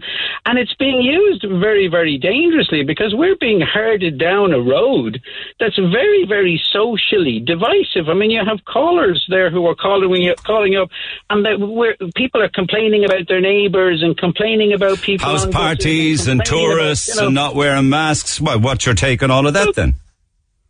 Absolutely, but I mean, you know, we, we've essentially just these the guidelines that we're following at the moment, which are, if we take the Swedish approach, the vast. I mean, Sweden are not wearing masks. They haven't shut down their economy to the extent that we have. I mean, we're highly dependent on tourism and small pubs and small businesses. All of these people, all of those families, they've all been shut down. And you know, the the argument there, certainly from the Swedish approach, is that the vast majority of what's going on here is entirely unnecessary. And the facts and figures, this deaths per million thing, and this kind of Sweden bashing, you know, all of that stuff is being used to kind of push us down a certain road. And it's a very, very divisive road because remember, when we haven't, when we come into the winter season, and if there is a resurgence of COVID, well, when the COVID comes back, the people who are who are kind of angry at the people for not wearing masks and and, and that sort of thing, that divisiveness is only going to get much, much worse. So we have a, a, huge economic consequence, a huge social divide that's been fostered on the Irish people, and there is a very solid argument out there to say that none of this is necessary, but yet the mainstream media, RTE, nobody is picking this argument up and asking just simply, I mean, I'm not wearing a tinfoil hat. I'm just saying, let's ask the question here is all of this necessary? We've all assumed that it absolutely is, and we're being fed statistics like So death per million and If, everything. so if it's not confirm that. necessary, what's the option? Well, the option is is to look at the Swedish approach, is to absolutely look at the Swedish approach, which is a soft touch approach, which is essentially to protect the vulnerable. I mean, if the CSO are, are not making up their statistics, we've only got in Ireland 650,000 people over the age of 65. And only a very small number or small percentage of that group are actually vulnerable and at risk. Now, that's a very, very manageable population. In the UK, they've got 12 million over 65 year olds. So we have a huge strength in Ireland as being an island nation, as having a relatively small population. We could have done as good as the Swedes, and the Swedes are certainly doing much better because there's no social division over there to Yeah. the extent, no massive economic shutdown. Yeah. We've got huge, huge strengths. But the fear in Ireland, the governmental fear is, is that we can't, we're locked into a road where we can't revise. Because if there's any degree of revision to what's going on, that's going to call into question, well, if we're, if we're revising it, we must have got something wrong. And remember, huge mistakes have happened. A huge number of people died in nursing homes. There's been a hundred thousand. There's been over in the region of one hundred thousand cervical cancer smear tests cancelled, breast checks cancelled. Hmm. All because of this road that we're on. And, you know, every year, 5% of those tests are abnormal. That's the general kind of figure. So at the minute, there's 5,000 women walking At-risk women. in Ireland with undiagnosed, undiagnosed. But Micheál Martin has said, yeah, I mean, I know, I know that this, there will be chaos with regards to, and there probably is chaos already in regards to waiting lists and people who are looking for testing in various aspects. But he has said that, he told me actually that there, we won't go into a second lockdown if this comes back, and maybe it was inevitable it will in the winter, because we've learned an awful lot from the first time round. I'm kind of paraphrasing that we will just then at that stage mind the most precious, the elderly and the immunos, immunosuppressed. Yes, well, he's. Ta- it's very. I mean, politicians are great at kicking the can down the road, you know, and and and, and kind of, you know, saying, well, what, what we're going to do a great job in the future. If that's the case, if there's any semblance of truth, why not do that now? You know, the reason that he's not doing that now, the reason that politicians are not doing that now, is because any degree of revision into what's going actually going on in terms of the reality of COVID nineteen, any degree of re- revision is going to come with the implicit suggestion that mistakes were made. And that is intolerable because of the huge number of deaths and the political consequences of those deaths. Because if we lived in a country that was had any degree of openness or transparency, you know, there would be some level of accountability or some level of investigation. I mean, you know, if if two or three people died in Ireland because of government incompetence in any other given reality, Yeah. we would be having a, ma- a national inquiry. But when we're up into several hundreds of deaths, and no, I mean, Micheál Martin said categorically, there won't, those dead, those p- people who have died, they're not even going to be granted the dignity of an inquiry. Now, this is all very, very strange. We, people ha- really have to start asking questions. RTE is not asking the questions. Mainstream media are not asking the questions. And we have to start asking them ourselves and asking why are, why isn't there a dialogue? Why isn't there a debate? Why aren't we looking at these figures? You know, there is another way to look at these figures. There is another way to actually do things. And it's not a tinfoil hat. It's not a conspiracy theory. It's actually looking at the CSO, looking at the actual numbers themselves and looking at the, the real, the, the real numbers. You know, this is not going on. So I, I think we're in a very, very dangerous place in terms of our national psychology, in terms of what's going on. You know, and you have to remember the crucial point to all of this is if we persist with what the government are saying and people wearing masks and the social distancing and all of that, there is only one out to what we're doing, and that's a vaccine. So th- there's no, I mean, there's no While- kind of notion that if ev- everyone wears masks, we're going to get rid of COVID. We're not. We're just going to keep it down and wait until the vaccine comes. While meanwhile, it seems as if Boris Johnson and the UK have done a complete about turn, haven't they? In the sense that he's now actively encouraging people um, to do your very best possible to get back to work and get the economy kick-started again. They're encouraging people. Everything's open in the UK, incidentally, yeah, including all of the pubs. Uh, so they're, they're Oh, absolutely. When you look at the economic consequences here, I mean, you know, you, you drive through any small town and village, behind every little pub that's closed down, behind, the, you know, the airlines, all the aircraft grounded, behind, I mean, I, I was in a hotel yesterday celebrating my father's 73rd birthday, and, you know, the staff behind the counter had big plastic visors on and masks. There was no cars in the parking lot. The hotel was essentially empty. I mean, these people with, you know, the, the Irish society, we are suffering, you know, as a. And you say there's no need for that. There never was a need for that. You know, again, with the benefit of hindsight, it was about the elderly and the immunosuppressed. Just, just another couple of uh, uh, updates, actually, which you're probably well, well aware of. The WHO has reported record daily increases in global COVID-19 cases. It hasn't gone away. Deaths are remaining at about 5,000 a day across the world. We also know of many different countries and cities within countries, you know, whether it's Australia, whether it's uh, New Zealand. We hear of Spanish cities going back into lockdown on a daily basis and, and other countries um, reporting the same. But just on one point that you, you mentioned with regards to Sweden, I came across a stat that said Sweden has suffered 40% more deaths than the United States. 12 times more deaths than Norway, seven times more than Finland, and six times more than Denmark. So it, doesn't seem to me as if the, the Swedes have anything to be celebrating about.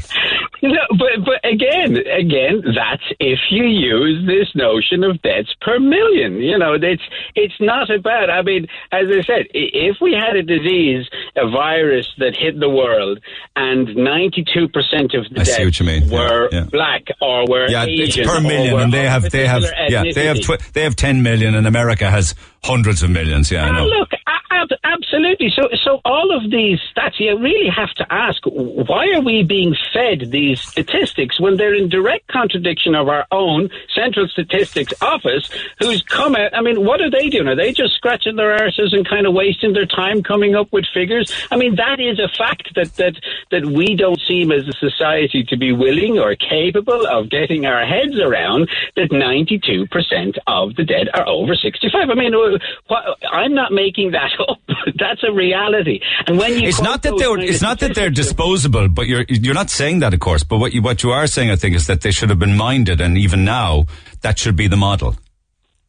Absolutely. Well, well, I mean, I'm not saying it. That's that's what the figures are saying. You know, I mean, you know, certainly over 65 year olds are not disposable. Absolutely not. But as I mean, going back to my original point, there, we've only 650,000 over 65 year olds in Ireland, and of that, we've got very uh, a relatively small proportion of highly at risk people. So, you know, the, the the notion of of protecting and the notion of using our own strengths as a nation and evaluating this independently and using the Central Statistics Office and using our own strengths and creating our own approach to this, and not even a, a weird and wacky approach, but an approach similar to what the Swedes are doing, we could certainly get rid of an awful lot of economic damage and an awful lot. I mean, my biggest fear really is is is is, the divisiveness in society. I mean, every talk show around Ireland, you're going to turn on the radio at any time, and you'll hear one neighbour giving out about a tourist or giving Correct. out about their own Yeah. neighbour. At the moment, it's all about, tourists and flights into the country. Where's your head on that? Yeah, well, well, look at the uh, at the end of the day, I think that the entire model of what's going on is doomed to failure. Because I mean, as as Mary, your your previous guests correctly said, you know, these guidelines not only are they ridiculous and unnecessary in the vast majority of, of, of respects, not only are they ridiculous, but they're entirely uh, fallible and, and useless in many respects. You know, I mean, this is Un- well, they're they're impossible unless you quarantine people in say, hotels adjacent to an airport for two weeks, right? Absolutely. So, so you've just said it, Glenn. So you've you're, you know, you're the tin hat wearer. You've said that the guidelines, that what's happening is impossible. So, you know, if people like me and people who are saying these guidelines are wrong and what we're doing is wrong, you know, if people like me are considered as kind of, you know, wacky loonies and don't get a, a, a voice or there isn't a debate about what's going on, and you're essentially say, saying the same thing, well, then, you know, is there a possibility at all that maybe you're right and I'm right and maybe a few other people are right? Oh no, I mean, there's a lot of things that I there's a lot of things that I can see with the benefit of, of hindsight now. But I remember a lot, an awful Yeah. lot of fear and panic of the unknown back in the early days. I mean, my opinion of it now is that lockdown and putting the economy into into recession was wrong. But that's only in hindsight, Marcus. Yes, yes, and and look, and I accept that too. You know, I would accept that too. I wouldn't accept that the deaths in the nursing home, you know, were were you know, looking back in hindsight, were unavoidable. I wouldn't accept that. But that. you're absolutely right. You're absolutely right. But we're not in a situation where we have to keep looking in hindsight. We do have a government that can actually look forward. They could go back to the table and they could say, well, look, what we're doing is wrong. What we're doing is destroying our economy. What we're doing is entirely wrong here. We could adopt an entirely different workable approach. But what's happening is, is we've got kind of official guidelines that make, that sound great and look, look well and make the government look like we're still on the same bloody road. But those guidelines, as you've said, and as I would agree, and I think as, as any most sensible people would agree, they're fundamentally unworkable, un, impractical. They're not, they're not really having any, I mean, going into the pub and spending nine euros and staying 109 minutes. I mean, what the bloody hell has that got to do with COVID? I mean, seriously. Yeah. Can, can any scientist get on and say, well, no, there's some science to that? There's no rhyme or reason. So, Well, it's a very, because you can have a meal and, and an awful lot less drink if you were just allowed into a pub and you got drunk and you, and although it is happening and people are hugging and kissing and, you know, that's, that was the reason Well, behind it. Well, yeah, you know, but but is the reasoning is it making any sense? You know, I mean, it's not making any sense. I think to most, sci- there's no sense in terms of in terms of the scientific nature of, of those sorts of guidelines. There's no sense in terms of the practical nature of whether it's reducing spread or that or that sort of thing. So, you know, what are these guidelines doing if they're not making any sense? If they're not actually working, then who are they serving? I mean, my argument is is that they're serving the very original argument, the very outset of the argument. They're serving that we can't revise, we can't go back to the drawing board because if we do, political careers and political accountability will have to be part of the revision. I mean, you know, if you get everything right, then there's no need That's to right. revise. But if you start to revise, you must have got something wrong. And if you did get something wrong, there may have to be some accountability. And you're right. I don't say that there should be accountability because, you know, the government responded with the best interests of the people. I think they did respond with the best interests of the people, you know, and they did do their best. And in many respects got many, many things right. But unfortunately, they got many, many things wrong and many, many people died. And certainly pulling tests out of the nursing home so that you could provide them to the general public so you don't look bad if there's a shortage of tests. This sort of carry on and dumping untested people into the nursing homes. The treatment of the elderly was certainly an egregious abuse of those people. And that's why you're quoted as at the very saying it was the biggest political blunder in the history of the Irish state. Absolute. Well, I mean, you know, we, we've got somewhere in the region of 800 to 1,000 people who have died, and those people are not even going to get the benefit of a public inquiry. I mean, that to me is a, is that is telling in itself. You know, if people don't pick up on that reality, and they do believe that the, you know the masks everywhere and the, the the pub guidelines are all part of some uh, solid scientific plan, if they don't pick up on the fact that Micheál Martin has actually come categorically stated there'll be no looking into this, then you know if, they, if they're not approaching that with a degree of suspicion, then I think definitely all is lost when it comes to the court of common sense in But, Ireland. but just, know? just very finally then, are, what are you saying with regards to wearing masks on public transport or in shops and places like that?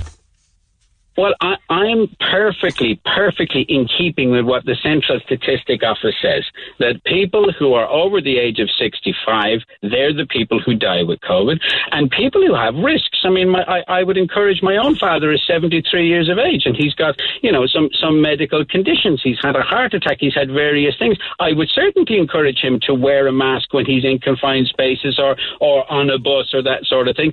But in terms of the healthy population, if if we can cultivate within, and we are because the guidelines aren't working, if we can cultivate a healthy degree of immunity in the healthy population, then by proxy, we'll be providing people like my father and people like the vulnerable um, community will be providing them with, with, with a degree of protection because we won't be potential spreaders. Remember, all of these, all the, having us, the healthy people who don't need to wear masks, is essentially preserving a huge population of potential hosts within the population. Mm. You know, so so so not only do I think that healthy young people wearing masks, not only do I think it's unnecessary, but I think it's also quite dangerous because we're preserving a huge number of people in society who are potential spreaders, potential hosts, so that when winter comes, when the seasonality goes out of it, the benefits that we're getting from prolonged days and sunlight and UV light in the environment, the benefits that we're getting from all that,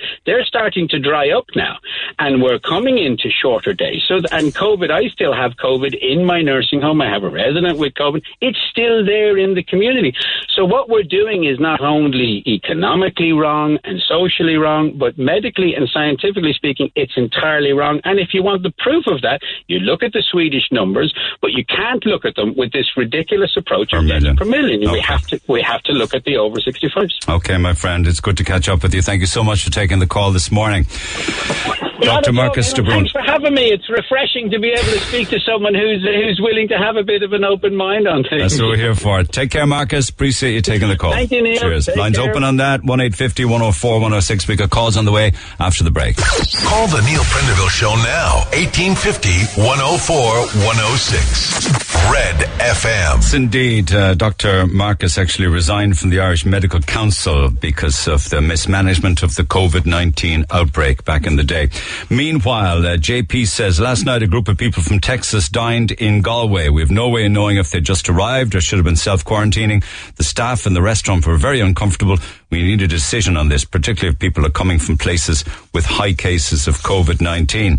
Uh, as well as that, uh, Kieran says we've now had 71 confirmed cases of COVID 19 in the past 72 hours, and people are wondering why. Well, I can tell you, South Kerry is bananas. It's like August weekend there. Everywhere is packed. There's zero, and I mean zero social distancing in small shops. I haven't gone near the pubs. It was mayhem in Cahersiveen the day the pubs opened. They had music on and everything. COVID is cancelled. COVID is cancelled for the holidays, is it? Says Kieran. Well, I do know with some amount of experience with regards to Cahersiveen on day one that there was one or two establishments that uh, really and truly threw all sorts of caution to the wind and guards were called and there was uh, some amounts of mayhem in one or two of the smaller pubs down there uh, for sure. And then Dr. Sam McConkey now has come out and said that there should be better enforcement of the 14 day travel quarantine. He says particularly we have to be worried about places where people are coming in with high cases. And he said that restrictions, this is what Sam McConkey is saying, restrictions on foreign travel to combat the coronavirus could be necessary for several years. For several years. I'd say Joe is tearing his hair out. Joe, good morning. Morning, Neil. How are you? Because that's not the kind of logic that you want to hear about, is it? Well, it, it, it's not, Neil. And I, firstly, I'd like to say it was absolutely fantastic to listen to uh, Dr. Marcus de Brun because he, talk, he, he talks a lot of sense. He makes a lot of sense in what he says. Um, for, I, I suppose the biggest thing for me, Neil, is the fear mongering and the the, the complete uh, lack of common sense. Common sense has gone out the window. Uh, it seems that we're not we're, not able to think for ourselves anymore, um, and it's just it's, it's not the kind of world that I think uh, I, I I want to live in, or you know I, I I don't think people are comfortable. Certain people are, are comfortable with the, the measures that have been forced on us. Okay. You say that I should move to a communist country because I've lost any common sense that I once had. Well, you know what, Neil? You were always a, a fella that would question uh, things that that didn't make sense. You were a voice for the people of Cork for for many years. And again, the fearmongering that has been thrown out because of COVID 19. Uh, uh, and one of the things I said in my text, the population of Cork, 420,000 people, right? The infection rate for COVID 19 in Cork has been 0.003 of 1%. Of that, 99.7% of the people recover. And for this, we shut our economy down. We have destroyed livelihoods. And most troubling for me, we have actually destroyed our way of life. So uh, Ireland, uh, uh, our economy relies on tourism. Thirty percent of our economy is is funded by tourism. Uh, when you look at the amount of people that are out of work, the amount of small businesses that have been closed down, uh, people can't go for a drink. Can, I, I don't drink myself, but to, to have the freedom to go out and have a drink after a day's work has been taken away from us. Actually, most of our choices have been taken away from us during COVID 19. And, you know, uh, Marcus said a couple of things the tinfoil hat club. It's not about being a conspiracy theorist, it's about uh, standing up for my choices. Uh, my freedoms. So for me, in, in COVID during COVID nineteen, my business was shut down Mm. for weeks without without any uh, consent or without any. I, I didn't have a choice. It, but, but it was it was on it was on the belief back in early March, and you are right. You could, in your in your communication with me, you say it was because Leo Varadkar was telling Ireland that tens of thousands would die. regardless of what we'd done. And that was on March 11th, two days before we shut down. Uh, I, I found it very troubling, Neil, uh, to the point that I actually sent uh, many of the, the local TDs in Cork emails about uh, closing down our economy. And, uh, and I did get a couple of replies. And one of the, the replies was that it was only for the weekend. It would be for four days, and then everything would, would be reopened again. And as we see now, it, was for weeks and months. Uh, and like I said, it has actually destroyed people's lives. Look at what Marcus de Brun said about the, the amount of untreated uh, or undiagnosed uh, uh, secondary, so uh, um, mammograms, pap, uh, smap, uh, pap smears, uh, cancer diagnosis, early de- early detection. They've all been missed. 100,000 people, and he said 5% of that uh, would would go to a, a, an advanced stage, which is 5,000 people, Neil. That's- you're right. No, you're right. that's, And, it, and that's that's three times what COVID nineteen has claimed. And again, and I did send you in a little video last week of Leo Varadkar saying that uh, they count all deaths as COVID nineteen. That sure, uh, well, I, I did address that again this morning in quite some detail, though, didn't I? I mean, we, did, Neil, in fairness to you, did. But even the dogs on the streets knew that something wasn't right.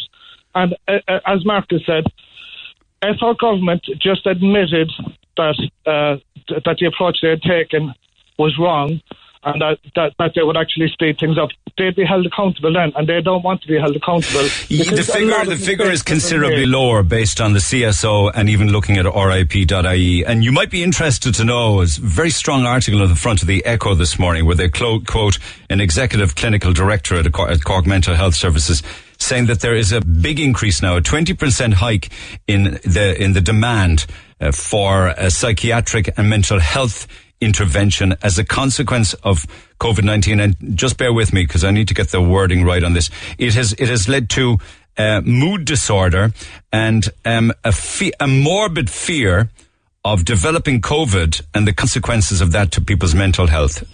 Absolutely, and totally unjustified, Neil. So you don't quarantine healthy people, you quarantine the sick. But during lockdown, everybody was told you can't go two kilometres from your home. You can't go, you can't get fresh air, you can't get vitamin D. Actually, we were being told, and social media was pushing, unless you're following the, following the narrative to the letter, if you were saying that uh, take vitamin D, vitamin D, zinc, uh, magnesium, get some exercise, get some fresh air, get out and take a walk. Uh, that wasn't good enough, or that wasn't acceptable practice. Because That's not everybody, you see, but not everybody but in, could have been trusted to use common sense or cop on, as I call it. Well, Neil, I'll tell you something now. You know what? We look at the, the travel that's been coming into Ireland, and it's only focus the big focus has been on it in the last few days, the last week maybe. But that travel has been going on all through uh, lockdown. There were there were ferries and there were planes coming into Ireland uh, all throughout lockdown. So we were being told to do one thing. And and again, you know, I'm not trying to start things up, but if you look at what Keeling's done up the country, they brought in foreign seasonal workers to save the strawberries, but Irish people's lives and livelihoods were were not important because we weren't essential. We're not, who, who's not essential? Who who has the right to tell anybody else that their family or their livelihood or them providing for their children is not essential? That's absolutely crazy, Neil, and that is uh, that is uh, a communist country. That's it. That, so. Uh, I, I, did mention in my text about 1984, right, where you the George Orwell movie, or sorry, George, George book. Like, we're, we're, we're going into an, uh, an Orwellian uh, state where we're not allowed to uh, make our own decisions, and next we won't be able to think for ourselves because our thinking will be incorrect. And I have a serious problem with that, Neil, because I like the way I think. A lot of people might not. A lot of people might think I'm crazy. Actually, a lot of my friends thought I was going crazy during um, during the lockdown because I was so verbal on my social media. Uh, but I, am actually I've never been in in a sounder state of mind. Uh, we need human interaction. We are social beings. But were you saying that the first week in March? Yes, I was actually, Neil. And if you go onto my Facebook okay. page, you'll see it. Yeah, okay. I was, uh, uh, and I was worried about the police there that that was developing, and our choices being taken away. And actually, my my choice to be able to go to operate my business and provide for my kids being taken away, I had a big problem with that. Yeah, some people don't have common sense, Neil, but you know what? We are still living in a a, a, a, a republic where we have the right choose what's best for our family. Okay. Do you wear a mask? Do you wear a mask in public or anything like that? No, Neil, uh, I, I wouldn't wear a mask because I need to breathe in oxygen. And if I'm wearing a mask, I'm, restrict, I'm restricting okay. the amount of oxygen that I'm getting. And uh, is your business back open again? it, it is, and it, has been open for the last uh, uh, five, six, seven weeks, six weeks maybe. Uh, and yeah, we, we have been making up for some of the ground that we lost. But Neil, um, I'm one of the lucky ones. There are many small businesses that will never again open. Uh, it was unnecessary. Um, the measures that were taken were were they, they weren't thought out. Look, uh, China was the first country to go into lockdown. They're a communist country. We followed their lead. Uh, we ended up buying PPE from the uh, from from China, and most of it wasn't fit, fit for purpose. Two hundred and fifty million euro. I know that. Before, and that was in the first couple of weeks, Neil. Listen, uh, I'm going to get a call in before 11 o'clock, but I'm, I'm, I hope you're happy with your contribution. Are you okay with that? Yeah, thanks very much indeed, mate. Stay in touch, though, and, and do text me and stay in touch with me. 1 104 106. Thanks, Joe. Back after these. This is the Neil Prendeville Show. Tweet the show at Neil Red FM. 104 to 106 Red FM. Bia says, uh, I don't believe a word from those that tell us the case numbers. Those people admitted the other day that they had put COVID-19 on all death certificates, regardless of whether people died from a car crash or cancer. The main problem now is that there's been five months long of bombardment from the media and the HSE, scaremongering and fearmongering. There are now way too many people who are now scared out of their wits. We have a virus with a 99% recovery rate. People need to cop on and live their lives. Mabel says, get a grip, folks. Be careful. Lives are at risk. Maybe not your own but life, but another family member you're in contact with. Uh, and Sandy says there is murder over large groups that have parties uh, particularly a big one back in Killarney, because some of them tested positive for COVID-19. Elaine was at her nearest shopping centre on Friday. It was a joke. The staff on the tills are behind a screen, but the shop floor staff have nothing for them. Um, th- this was happening in every shop I was in. Don't know what you mean by this. Oh, the sh- oh the staff on the floor moving around have nothing for them. What what is kind of weird, in in spite of whether you think that there's been an, a huge overreaction or not, is that if you go into some of the bigger supermarkets, they still have the salad bars open and uncovered, um, and it involves picking up a spoon. And there was one that I saw recently had the same spoon, just the one of them, for all of the different salad sections that I would use or you would use after and so on and so forth. And I would have thought that would have been knocked on the head a long time ago. Um, just another few, yeah, there's some audio of passengers getting off from various buses on Patrick Street. Let's have a look at that. Where is it there? No, I don't have it on a hotkey just yet. So Seamus is out and about, uh, checking in on buses, and I want to see how he gets on after 11 this morning. And also, just a quick chat with you guys, obviously, but also with Dermot O'Leary of the NBRU to say to find out what is the deal when it comes to uh, buses, bus drivers, and who's actually policing and who is enforcing this new legislation from this morning. Uh, whereby, if you didn't know it, you have to wear a, ba- a mask now on public transport. Uh, if you don't, it's a two thousand five hundred euro fine, um, and uh, if that's not paid. Uh, then it's a six month jail sentence. That's the legislation. Totally unenforceable, I would imagine. Text the Neil Prendeville Show now. 086 8104 106. Red FM. Rest in peace, Big Jack, a legend to us all. Thank you for all the great memories, says Sean. And Eilish text to say, ah, it's so sad. I had my daughter during Italia 90. I will never forget it. I couldn't wait to get out of hospital to watch the matches with Ireland playing. What memories, what excitement. God bless Jack. Thanks for the memories. Mick says, rest in peace, big man. He stopped the country from moving in 1990 when Ireland played. Great days and a great man. I met him once in a petrol station in Cork. What a gent he was. Sean calls him a legend. God, he gave us some crack. Rest in peace, Jack. Thanks for the memories. A true legend and a true hero, says Barry, Helen and Breda. And so say all of us. 104 to 106. Red FM. This is the Neil Prendeville Show. Okay, um, like, I don't understand all of these different texts. There was one earlier on about people going to Malta and stuff like that out of the UK. Another one here says, I'm working in the airport and passengers who are coming in from Stansted at 10 o'clock are flying out to Naples and then flying to Alicante at 1 o'clock. They're flying um, from the UK to Ireland and then to their sun destination, and then they're flying back to Cork uh, before heading back to the UK to avoid the two-week quarantine. They're milking the system. What I like, I'm a little bit confused because the countries that they're flying to, certainly Spain and to the best of my knowledge, Italy, they're on the green list of countries that people from the UK can travel to without having to go into quarantine. So I think what it was was they were milking the system up until recently when they were booking flights to go out of Ireland when there was no green list of countries in the UK. Wouldn't that make sense? So, like, that'll change now, I imagine, because they can just go on their holidays now, uh, because they have a list of uh, countries they can travel to, unlike us, and it doesn't look like we'll have that uh, any day soon.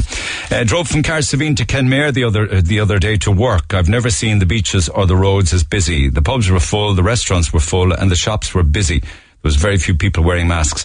Now, there's nothing wrong with the beaches being busy if everybody is adhering to physical distancing and the things you have. You see people posting photographs and they're out and about in nature with bunches of friends and all huddled together for group photos. I mean, make me laugh. Uh, the pubs are full. Well, the pubs could be full, full to their capacity with restrictions inside them. So that could well be all right too. But if if the pubs are full with people, you know, swinging off each other and no distancing, that makes it a completely different scenario. Everyone's talking about the Americans and the British people coming over here, but when you have people from counties like Dublin travelling to places like Kerry, uh, where there where there had not been any cases, from a bigger county where there were lots, that's where there could be a problem. The government uh, should close the airports, enforce the 14-day isolation when people arrive or we'll be back to square one in no time. And where would you put them? Like, uh, would you take over hotels or like what would you do? I mean, I know other countries did that. Seamus, good morning. Good morning, Neil. Uh, sorry I didn't get you before 11. Happy to talk though. You wanted to pick up on Marcus de Brun as well as other things, wasn't it? Oh, and your previous caller, he, he took the words out of my mouth, to be honest. Um, yeah, we're living in a draconian state now. Um, it's do as I say, not as I do. I mean, Fianna Fáil to date so far has proven that with the Barry Cowen saga, which it is, is turning into now at the moment. And uh, along with the measures that they're taking, it's not feasible. Uh, that Dr. Marcus de Brun, he speaks a lot of sense. He's willing to ask the questions that the government won't ask because they, there is no accountability. The Barry Cowen saga proves to the, I mean, it sends the message, the mantra is out there. We don't want to be accountable for anything, but we will tell you what to do. I mean, to bring in thousands of uh, tourists from other countries that are uh, have high levels of infection. I, I, I don't know. I don't know what. Yeah. Do you, you say that the borders should be closed, or we should all be allowed to go wherever we want? Which? No. Well, I think we should be allowed. You know, I, I just think that Marcus de Brun speaks a lot of sense. There are there, there should be questions, debate that uh, uh, as to what other measures can be taken that are workable. He's You know, saying that people- it's- Ar- it's- Ireland. Are, Irish people are being sold out anyway. We were sold out to Europe a long time ago under Fine Gael and Fianna Fáil, and this is just a continuation of the, the same, effectively. You know, I mean, there, there's no debate, there's no question being asked as to like, can we, you know, operate uh, uh, under other measures? Can we take other? You know, it doesn't make sense. You know, put it this way, you know, because he says we're too far down the rabbit hole for them to back out now. Well, there's no, there's no count. It's king of the hill politics. There's no accountability. You know, it's not, there's no leaders anymore. You know, and Micheál Martin's there because he wants to fulfil that role. He doesn't want to be the first Fianna Fáil leader, not to become Taoiseach. You know, he just wants to become Taoiseach and get on with us and, and sell us out with, uh, with the rest of them. That's the fact. I mean, if the people don't see that, it, it, it's you're either blind or They stick to they, t- they uh, tend to be sticking to the same mantra. Here's a clip. Just hold on. I'll come back to you. This is the health minister Stephen Donnelly. He was taken to task actually by a Virgin Media News reporter over the weekend. Have a listen to this. By asking you, I suppose a lot of concern from people about the number of American tourists who are in the country over this weekend. A lot of sightings in um, popular holiday destinations. People feeling like they cancelled their foreign trips, they lost their own money for their holidays, and yet they're meeting tourists coming into the country. What do you say to those people? First thing I want to do is reiterate the public health advice, which is unambiguous, which is that anybody coming into this country should self isolate for two full weeks. And that applies to everybody. Public health advice is that there should be no foreign travel from the country and back in except for essential trips. I think people are quite rightly saying uh, we are in this together. A lot of people have cancelled their holidays uh, at great expense. People who've booked holidays maybe a year ago, people who've been waiting for a very long time to, to get away, to get away from work, to get away with the kids. Uh, it is incumbent upon us all uh, to make sure that everyone coming into this country understands the public health guidance. So he doesn't answer the questions. You notice that? No, he, he no, no, no. He, he, does, he hasn't answered the question. And can just for, just just to add to that, right? Um, okay, so for the Irish people, if to watch, I know he's not answering the question. Uh, He's great, Well, great. You know, He says that the rest they're he says they're talking the following health advice. So the government is saying we're getting it from the medics. He's saying we're all in this together. He's saying that it's incumbent on people to follow the guidelines when they come into the country, which they're not. So they're not. Like, and, and do you listen to the language being used? They should. Should. there, there is no law. There, you know, are they going to arrest an American tourist when they arrive here if they haven't quarantined 14 days? Well, if they, are, they, are they going to are they going to give them a two and a half thousand euro fine for not wearing a mask on public transport, uh, or a possible six months imprisonment? Hmm. I mean, it's almost analogous to the draconian measures that they put on uh, drivers and cyclists. If you drive uh, within, or is it within one or one and a half meters of a cyclist, or if you drive within that distance or too close to them, like you're breaking the law. All right, well, It's that's- not enforcement. It's litigious crap, is what it is. Okay, okay. And, you know, the people are being sold out for it, and that's it. Okay, let me um, let me just move let me just move on if you don't mind, Seamus. But appreciate your contribution. I mentioned earlier on that this morning saw uh, new legislation where you will, as a commuter on a bus, for instance, I imagine a train as well, you risk a two and a half thousand euro fine or six months in jail for not wearing a mask on public transport from today. I'll talk again to Seamus Whelan, who's been out and about jumping buses this morning. Bear in mind now, a bus driver was killed in France uh, over the wearing of a mask. It was a, an argy bargy developed with some fellow who gave him jip and took his life. And I'm saying this is unenforceable, and I don't believe for a moment that a bus driver should be enforcing this kind of a law. That's not their job. Let's see what the NBRU have to say on the matter. Dermot O'Leary is the governor there. Dermot, good morning. Nice talking again. Morning, Neil. You too, Neil. Okay, so what is what is the deal? What instruction has Bus Éireann given to drivers, and what instruction has their union given to drivers? Well, first of all, we don't issue instructions, as you, as you well know. We give advice, and the strong advice we've given our members is not to put themselves in a situation where they're expected to police and enforce this law, as you put it. And it's only came in over the weekend, despite us calling for this for many, many months now at this stage. And I suppose the centre of, of our issue here, uh, or central to our issue, Neil, is the fact that nobody consults with the, with the bus driver, even though the bus driver uh, and the railway worker are the experts in, in public transport, one would have thought. So, yes, and you're right to mention that unfortunate uh, French bus driver, which, which is on the extremities, but it does demonstrate and highlight quite clearly what can happen here. So again, a law is introduced with no consultation with the people uh, on the front line. And again, the Gardaí, in fairness, and I'm in touch with the Gardaí on a regular basis, the representative body, and I, and uh, Cunningham was on national radio this morning, yeah. outlining the fact that her members uh, were not responsible either, and they're not because they're not written into the law. And again, the funny thing, I suppose, uh, funny being the, I suppose not the opposite word really, the sponsoring minister here, Neil, is the Minister for Health, not the Minister for Justice. And again, I suppose subtle as that may be for some people, that means that the offence is not deemed a public order offence, so the Gardaí don't have a direct role. But the Department of Transport has said in circumstances where a non compliant passenger, without reasonable excuse, fails to accept the refusal or comply with the relevant person's request, members of An Garda Síochána may be called to assist. Does that mean the bus driver calls the guards? Well, again, look, again, there's a subtlety here. So it is an altercation on the bus, for example, between two people, one wearing a mask and one not, and that develops into a public order offence, then the driver will ring in central control, who probably would ring the Gardaí.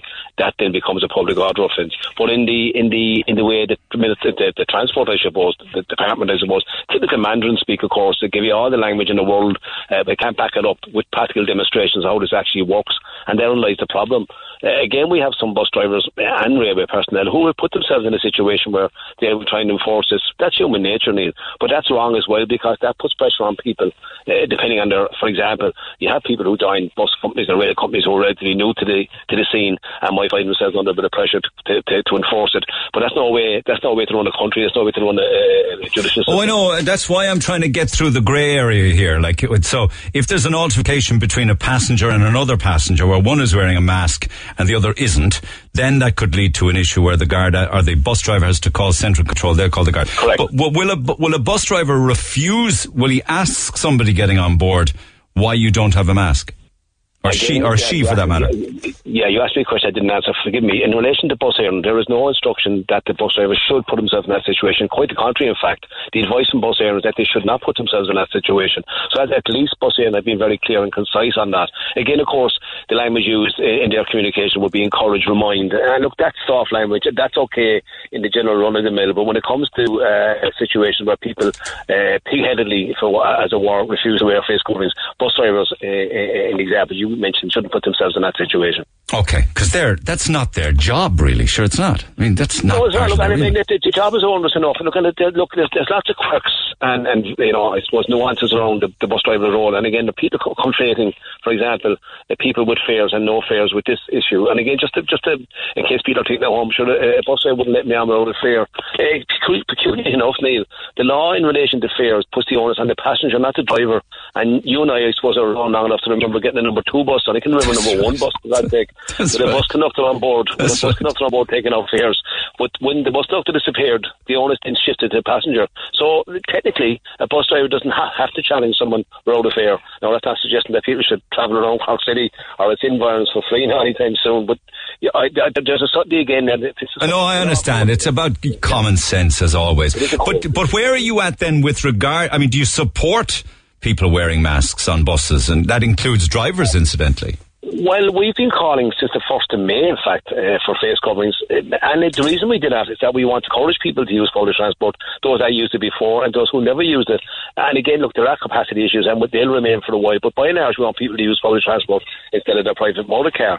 Funny enough, the law as it's written, and again in relation to bus drivers, bus drivers are, by and large, again, with few exceptions, are behind perspex screens. And if you walk into a shop tomorrow morning, to buy your newspaper or, or whatever, you see uh, in lots of cases the person behind the co- perspex screen, if you like. Yeah. So the onus on them is not to wear a mask, but bus drivers, when they're interacting directly with customers, are supposed to wear a face mask, and they do, in fairness to them. But as they drive the buses, they're not obliged. Even in this new law, they're not obliged. That's because we're uh, yeah, and that's the reason we're hearing this morning of some bus drivers behind the perspex not wearing a mask. Is it?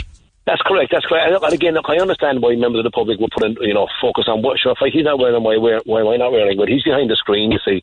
And if he if he comes over his bus, he's supposed to wear That's a mask. it, And that's, that's the rule. That's So, so where we're at now is a two and a half thousand euro fine or six months in jail that is totally unenforceable. It is no, but the only thing I'd say to you, and I said this, I suppose, yesterday and today um, across media uh, platforms, that there's no change bad publicity, as you well know, by and large. And, and again, the evidence this morning, albeit anecdotal, is that people are starting to wear them now. So maybe the pressure coming from the publicity around it, uh, and shows like yourself, uh, public service broadcasting at its best, one hopes. Thank you so much for taking the call, Dermot. As always, always at the end of the line. Dermot O'Leary, the BRU, proud Cork man himself. Lines open at 1850 104 106. So Seamus Whelan's been out and about this morning, uh, and I'll talk some more about it with him, but he has been feeding back some audio. There's some passengers getting on and off various buses in and around Patrick Street. Patrick, it, it seems as if, say, on Patrick Street after nine o'clock, everything kind of calms down bus wise. Everybody needs the buses earlier on. So it's busy in the early couple of hours, uh, but Patrick Street gets much quieter after nine. So here's some audio from him just fed back.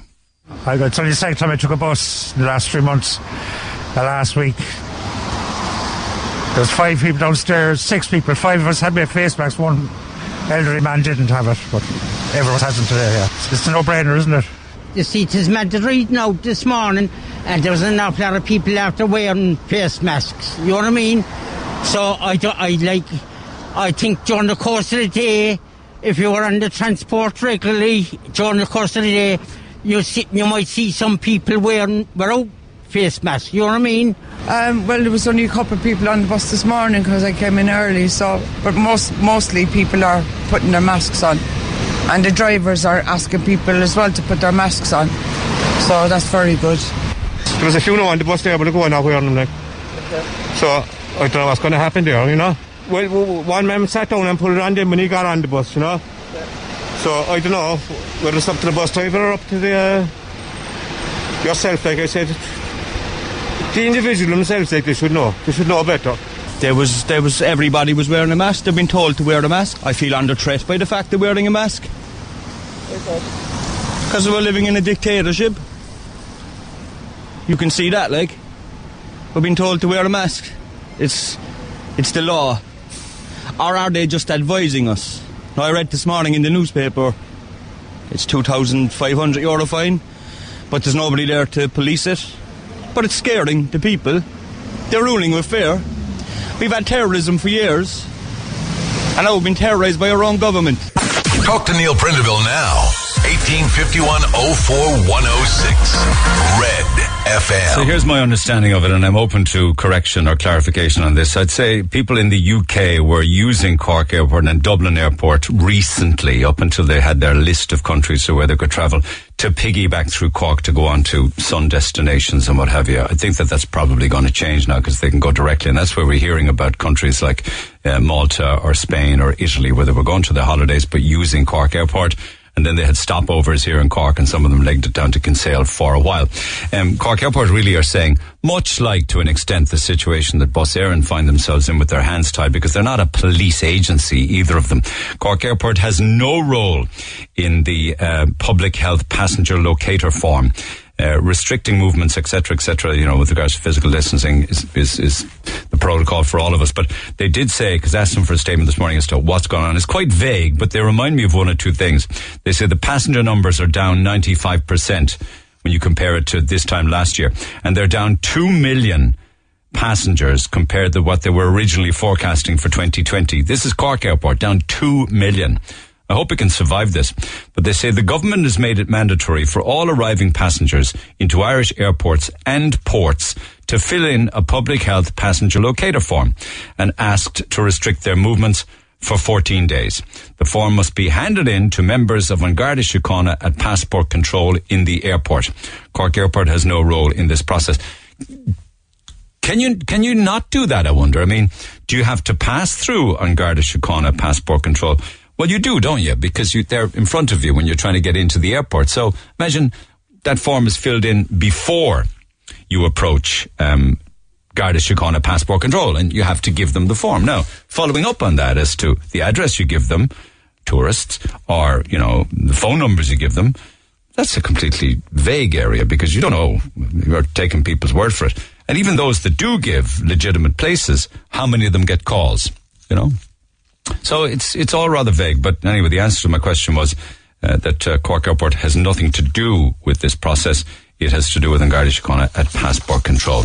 All right. So uh, Patrick says Killarney's mental. Muckross, Torc Waterfall, so busy you can hardly drive on the roads. Both sides are packed with cars.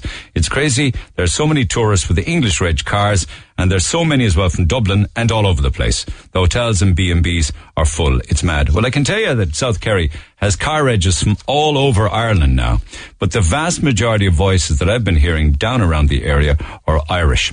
Now, I've heard English accents. I've seen groups there, Spanish as well, Italians. Um, no Americans, though, I have to say. None. Not that I came across uh, over the weekend. But the vast majority of them are Irish regs, but you do see an uncomfortable amount of yellow regs. I'd love to know how many of the new cases were from holidaymakers. I'd say at least two thirds of them. The government has to put something in place to stop holidaymakers coming here, or we'll be back to square one. I live in the UK. Haven't been to a pub yet, and I've no interest in going to one either. You see the video footage coming out of Nice at the weekend. Aidan says I was in Killarney at the weekend, absolutely packed. I didn't even stay an hour there. Um, John says I'm going to Kerry for the last 40 years. It has never been so busy. Drove through Cork City the weekend. It was packed. There was no social distancing whatsoever. I think I'd be safer on a plane, says she. And Mags says, as a frontline worker, all this carry on with places being packed just annoys me people would want to cop on. Billy says, the second the sun comes out here, people's brains get frazzled. Well, they're desperate for a bit of sunshine and a bit of the outdoors. And keep those coming. Text 086 8104 106. Pick up the phone on 1850 104 106. I did promise that I would recap and check in again with Martin. I got lots of communication from people who heard my conversation with Martin on the program on Friday and a selection of those include Kean, who says, listening to Martin speak absolutely broke my heart because I know exactly how he feels. I suffer from depression. I also tried taking my own life twice in the past. I was homeless. I lost everything. I had nobody around at the time at the age of 24. I'm 29 now and I have my own home. I'm in a great relationship. I have a very good job and I feel great. Sometimes I still get down, but I know Martin will be okay. He just needs that little nudge back to normality, and I believe he will get there again. If you read this out, please tell him I said to keep his head up, and if he needs to chat at any time to a non-judgmental person, feel free to pass on my number to him. Another one, listening um, to your conversation with Martin from Melbourne, Australia. My heart goes out to Martin, who was just on the air. He sounds like a lovely man. It's heartbreaking to hear anyone in such pain. You are right, Neil. We all have regrets about our past. It's what we do now that matters. Martin has the strength, has the strength to get this far. It will feel worse before it gets better, but it will get better once he feels more and more in control of his life. Many people, from what I'm hearing, clearly love you, Martin. Stay strong, mate. And Lillian then talks about uh, issues in her life. Looking back is fueling your suffering and giving your power away to something that's gone, the past. Things that cause you shame from the past can be the transforming power to change your future. Blessings to you, Martin. As a culture, we need to recognize that we have so much to offer as we are deeply, deeply creative, loving people, all of us who are trying to find our way to the light. That's beautifully put, uh, Lillian, and thank you for it. That's just a selection. I mean, I have reams of these, and I haven't even looked at the amount of texts. Martin, good morning. Good morning, Neil. How are you? I mean, you should feel good about the amount of people who are rooting for you, pal. Yeah, it's it's brilliant. Yeah, it's um, yeah, it's, it's, it's very it's very touching. I can send them all on to you if you want. I mean, I can send you every single text and email. I'm sure that it might in some way give you some strength and some power. How was the weekend for you since we spoke? Yeah, yeah, the, the weekend has been good. As I said, I came up to the city on Friday and um, I spent some time with my family all, all over the weekend, calling to my aunts and uncles and friends and stuff. And um, I've I, in the process, I found a, a new place to live. It's very near the city, so it's closer to home. So I'll be kind of moving there in the next few days. Um, the job is, is still going to happen next week? Yeah, yeah. Well, I've been. I was speaking to my uh, employer that I was working with for the past three years. I was speaking to him yesterday. I was giving him a ring today to um, to get back with him, to get back working with him. Good. That's So, important. yeah. That's good. And and the offer of you know, I know that Ex- uh, Exceed Fitness uh, were talking about you know wanting to help you out. You know, sometimes getting into the gym, running, exercise gets the old dopamine going, the adrenaline going. Are you going to do that? Yeah, yeah. I was speaking to um, one of the, the girls out there this morning. She's going to ring me back later on for a consolation. So, um, yeah, I'm going to look forward to doing that. And I'm going heading to um, the Eccles Hotel tomorrow at 3 o'clock then as well. Then you're going for a spa, are you? A spa day, yeah. I think a massage and jacuzzi and sauna, I think, yeah. Oh my God, I can see a smile on your face there, and that's great to hear. So, new accommodation closer to home, moving soon, uh, finishing up down west, not before a spa day at the Eccles. Now, didn't we? We spoke as well about Timmy Long on Friday, didn't we? Yeah, we did indeed. I had um, I had a great chat with Timmy um, on Friday, along after the show. And what do you um, say? What do you say to you? Like, did he give you any bit of advice or whatever? Yeah, he gave me great advice. You know, I, he, he put me on to um, this doctor on the internet there. He does meditation and he deals with mental health. And I've been doing meditation all weekend um, because of Timmy, because Timmy has showed me that kind of that kind of way because it worked for Timmy along the years. So I think I'll be meeting up with Timmy during the week anyway for a cup of coffee and a chat. So, do you I kind of feel do you feel a lot more optimistic? Do you feel that there's a bit of hope there? Yeah, I feel a lot better since I, I've um, since I spoke up, you know, and that everybody out there that knows, and that everybody out there that is is that is suffering from mental health issues, that it is, it is, it does feel great to talk up, and I feel a lot better than I than I did have been in the past six months. That's like good. you know, That's Yeah. good. And hopefully every day forward now you get that little bit stronger, you know? And I just want to thank yourself and Brenda and Red FM. Like you've been absolutely amazing to me over the past number of days, and I really, really do appreciate it. Not at all. I understand how fragile life can be, you know, and every wor- every life is worth making an extra effort for, and yours included. You know what I'm saying? Yeah. Ho- Hold on there a second. Don't go anywhere because we also were in touch last week with Timmy Long. Now, Timmy has um, a super podcast with uh, with James Leonard. Are you following that? The two Norries. Yeah. Yeah. Yeah, it's outstanding. It's brilliant. Because they're so open and they're so honest about it. Anyway, Timmy, good morning. Good morning, Neil. Appreciate you talking to Martin, pal. I'd say um, you'd have words of advice to him, having been through the mill yourself from a very young age, right? Yeah, I think, yeah. Um, it's yeah, it's sad just to you know to, to hear people's stories, particularly around mental health, because um, as you know, like my own family suffered a lot with mental health issues all down through years, you know, and my mother particularly, and my brothers with addictions and mental health problems. So yeah, You lost your mum, didn't you? Yeah, yeah. We we lost my mother to suicide back in 2000 and, 2012. Yeah. Yeah, I, I'm very, very sad to hear that. Listen, just just in case you're worried, I'm not going to go through any of the aspects that involve the guards or crime, all right? Because that's in your past and, and you've paid for that, Mhm. so you can relax there. I'm not going to be quoting chapter and verse on the things you did. Are you all right there? Yeah, yeah, I'm good. Okay, okay. But, I mean, it, you ended up in treatment at the age of 15. You ended up going to a treatment centre in France. You started drinking at what? Was it 15 or something? Was it younger? Probably younger, I'd say. Um, we really started off with solvents uh, when we were in primary school. Typical kind of Tipex now and gas and nail varnish and all these different things. And it was just, they were, you know, were tough times back then. And, and I suppose when you're, for any young person, they're going to try anything to kind of take them away from whatever's going on in their life, you know? Cheap, available, and and your buddies were doing it kind of thing. Yeah, yeah, yeah, yeah. yeah. How long ago is that? I mean, that, how old are you now? I'm 39 now, so we're talking probably 27 years ago. Okay. And would you say that things are any better? Because I'm inclined to think that they're an awful lot worse now. Um, I don't know, Neil. It depends on how you look at it, really. Um, I think things are more ready, ready. They're available easier than what they were back then.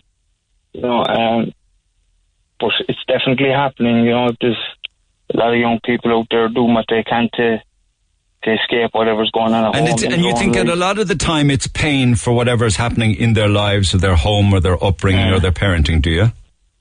Well, I just want to get this straight. Like, I I don't think there's anyone really to blame. You know, it's very easy to point a finger and say this parent is to blame for that, or you know, um, it's just it's just the way it is. It's just a hand you're dealt, really. You know, um, you know, like when I look back at my own life and I look at my mother, my mother was very, very, very unwell. You know, she was she had a nervous breakdown when when I was probably three or four years of age, and she suffered really, really she suffered for the rest of her life until her death. Really, she just was constantly in her head. You know, um, That's true. but yeah, it's just it's. They the just, hand- I- I- my belief is that they just don't know how to deal with whatever emotional stuff is going on for them, you know? It's the hand you're dealt. Never a truer word. Just looking at just looking at some of your bio, for want of a better term, um, you obviously did time for, for different things, and while in, while in prison, um, you learned to read and write for the first time. In prison, you did your junior cert. How old were you? And I was 30, I think I was 34 when I started. So you were 34 when you learned the alphabet. I was, yeah, around that, maybe, maybe, I went did the prison when I was 32. When I started, when I was about 33, I'd say, Neil. So I learned the, the alphabet while I was in there. I had to learn the, the months of the year. How did you survive 30 years with that being able to read or write? Um, well, I could understand the basics. You know, I never felt out an application form or anything like that in my lifetime.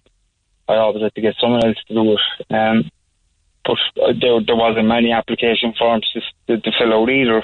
When I look back, I know, you know, I know. probably a medical card or, I know. or probably um, a job seekers form or something like that. You know. Somebody else did that for you, though. Yeah, yeah, I would have got the help. Like I, I wouldn't have known what a PPS number was. Oh, I know that, but you wouldn't have been able to write your name either, more importantly. You know what I mean? You wouldn't have been able to write your name, never mind your PPS number. Yeah, I would have been able to write my name in bits and pieces. You know, I remember when I was in France, I found a letter there um, when I was going through my mother's um, stuff when we came out of prison because she died while we were in prison. And um, when we came out, some of my family members had some of just memorabilia and things like that. Uh, and I found a letter that I was after, well, trying to write w- when I was in France. And, you know, it was sad. It, it was really sad to see see the writing, and, and I couldn't make sense of the words on the page, right? But It's what you wrote. Yeah, that was Yeah. your writing. Yeah.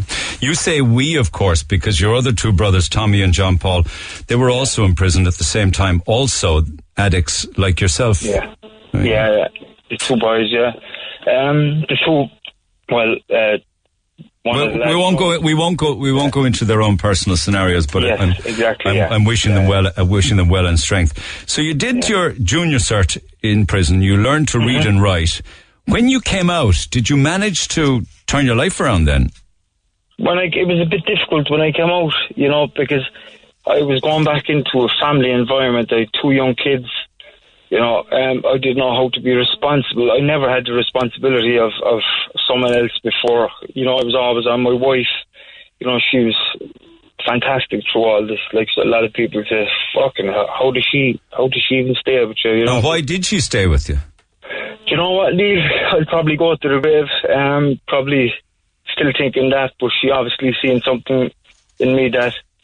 Um, you see, I suppose when you're you're you're with somebody that you trust and they're the, ne- your your nearest and dearest, I suppose you you can actually you can be yourself a little bit more, and you know just be a little bit vulnerable. You know, I could you couldn't be vulnerable out in the street or in the environment that we lived because you'd be swallowed up basically. You know. You had to be tough. You had to be tough to survive. But she saw you when the mask slipped, and she also sees you now as the person that you are. She could see that person stuck back in there back in the day, isn't it? Yeah, yeah, yeah. But like, um, but it's different. And your mum died when you were in jail, didn't she? She did. Um, myself and Thomas were above, and um, we were in Portlaoise in the Midlands, and John Paul was in the he was in Cork prison. Um, she was at home on her own, so you know it all probably got too much of her. So, so um, it just went from there. They kept they brought us down from the prison to see her in the funeral home for a few hours. Oh and, my uh, God! it was tough at the time though because I was going through a lot of stuff myself in the prison. I was I was talking to um a psychotherapist, a psychologist in the prison. I was going through a lot of childhood stuff, and you know, uh, I had a lot of shame, a lot of guilt of all the things that I was after doing during my during um, my addiction, and just growing up down, just growing up all the shit that you do to people. You know, all the the, hurt and the pain you cause, and you know, I have to go through all that when I got into early recovery, and it all started coming up, and it, it just really, really, it got got too much at times, and you know, then meditation was introduced to me in the prison by the the psychologist, and um, that's where the med- meditation came into my life. Then, you know. So, do you no longer carry guilt or shame? No, I do. You manage it, is it?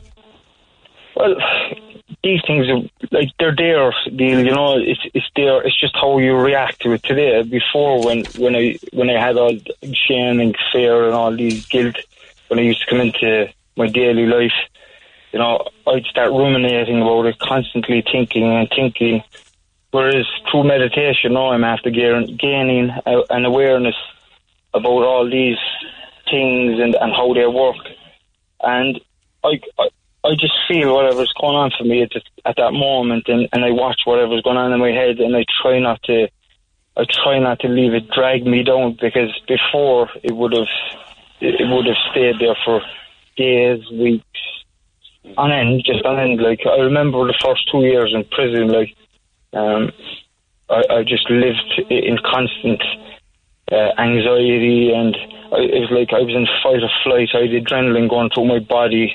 You know, my body didn't know what was going on because it was feeling all these emotions and feelings that it never never felt before, and it was a really really difficult time. You know, and I was I was very angry as well.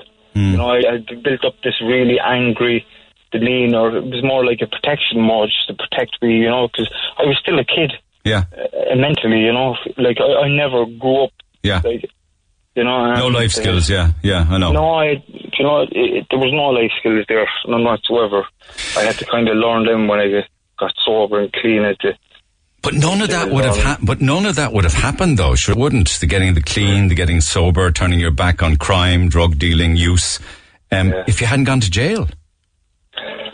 Well, I, I was after going to treatment um, back in February 2012, and I went in there and I thought I was like a car going in to get an NCT. I thought I'd be able to go in there and, you know, come back out and have a drink normally, or, you know, and go home and go to bed instead of going on a bender and going missing for a week you know. Um, and that was my idea of treatment. I didn't understand this going in there, but when I went in there, just the penny dropped a little bit. I didn't understand what was going on in there, if I was to be honest, because I didn't understand a lot of the wording and the feelings and emotions that they're talking about all these things. I had no idea, and You know, stuck with it though. I stuck with it, you know, because I started. I was kind of kept away from my my normal environment long enough to understand what I was doing was wrong, you know. Um, and which And that you couldn't time- pick and choose bits of your former life that a lot of it had to be forgotten No. about. Yeah. No, you you have to you have to stop everything, and, that's what I did. I stopped everything from there on. You know, I stopped drinking, I stopped drugging, I stopped. I'm a compulsive gambler as well, and I stopped gambling, and I stopped all the crime. You know, uh, the drug dealing, the whole lot, everything was stopped at that time, and uh, you know, it, was difficult. It was difficult, but when prison came into the equation, then prison, I went to prison after coming out, out of treatment. I was able to spend two weeks with my family, my my kids and my wife before I went in, um, and they were a good two weeks. But when I went in there, then the the road of recovery Where'd started. you Where'd you go? I was I went to Cork for uh, a few days, and they put me up to the Midlands because my whole family were inside in Cork prison at the time. You know, so they wanted to separate us, so they put me up there to the Midlands, and they put Tommy up to Port and they kept John Paul in in, in Cork prison. I know, I know. But eight years on now, clean, sober, a lot of college courses under your belt, happily married to the woman who stood by you, two kids. It's a completely different life you find yourself in. Why are you so public about it all? Say, for instance, with the podcast, yourself and James. Well, do you know what, Neil? I'm not a very. I, I would be quite private, and a lot of the people that know me would, would, would say the same. But I think since I finished college, um, I kind of got this feeling just to do something to give back. And don't don't get me wrong, you know I am very very nervous even on the phone to you know. You know You're grand. I, I wouldn't be somebody that would Yeah. be very. It's a challenge, very- yeah, but you've you know, risen to it. It is because I'm not I'm not used to all this, but um, it, it's just I just want to give back, and and I'm not looking for anything. I'm not looking for any.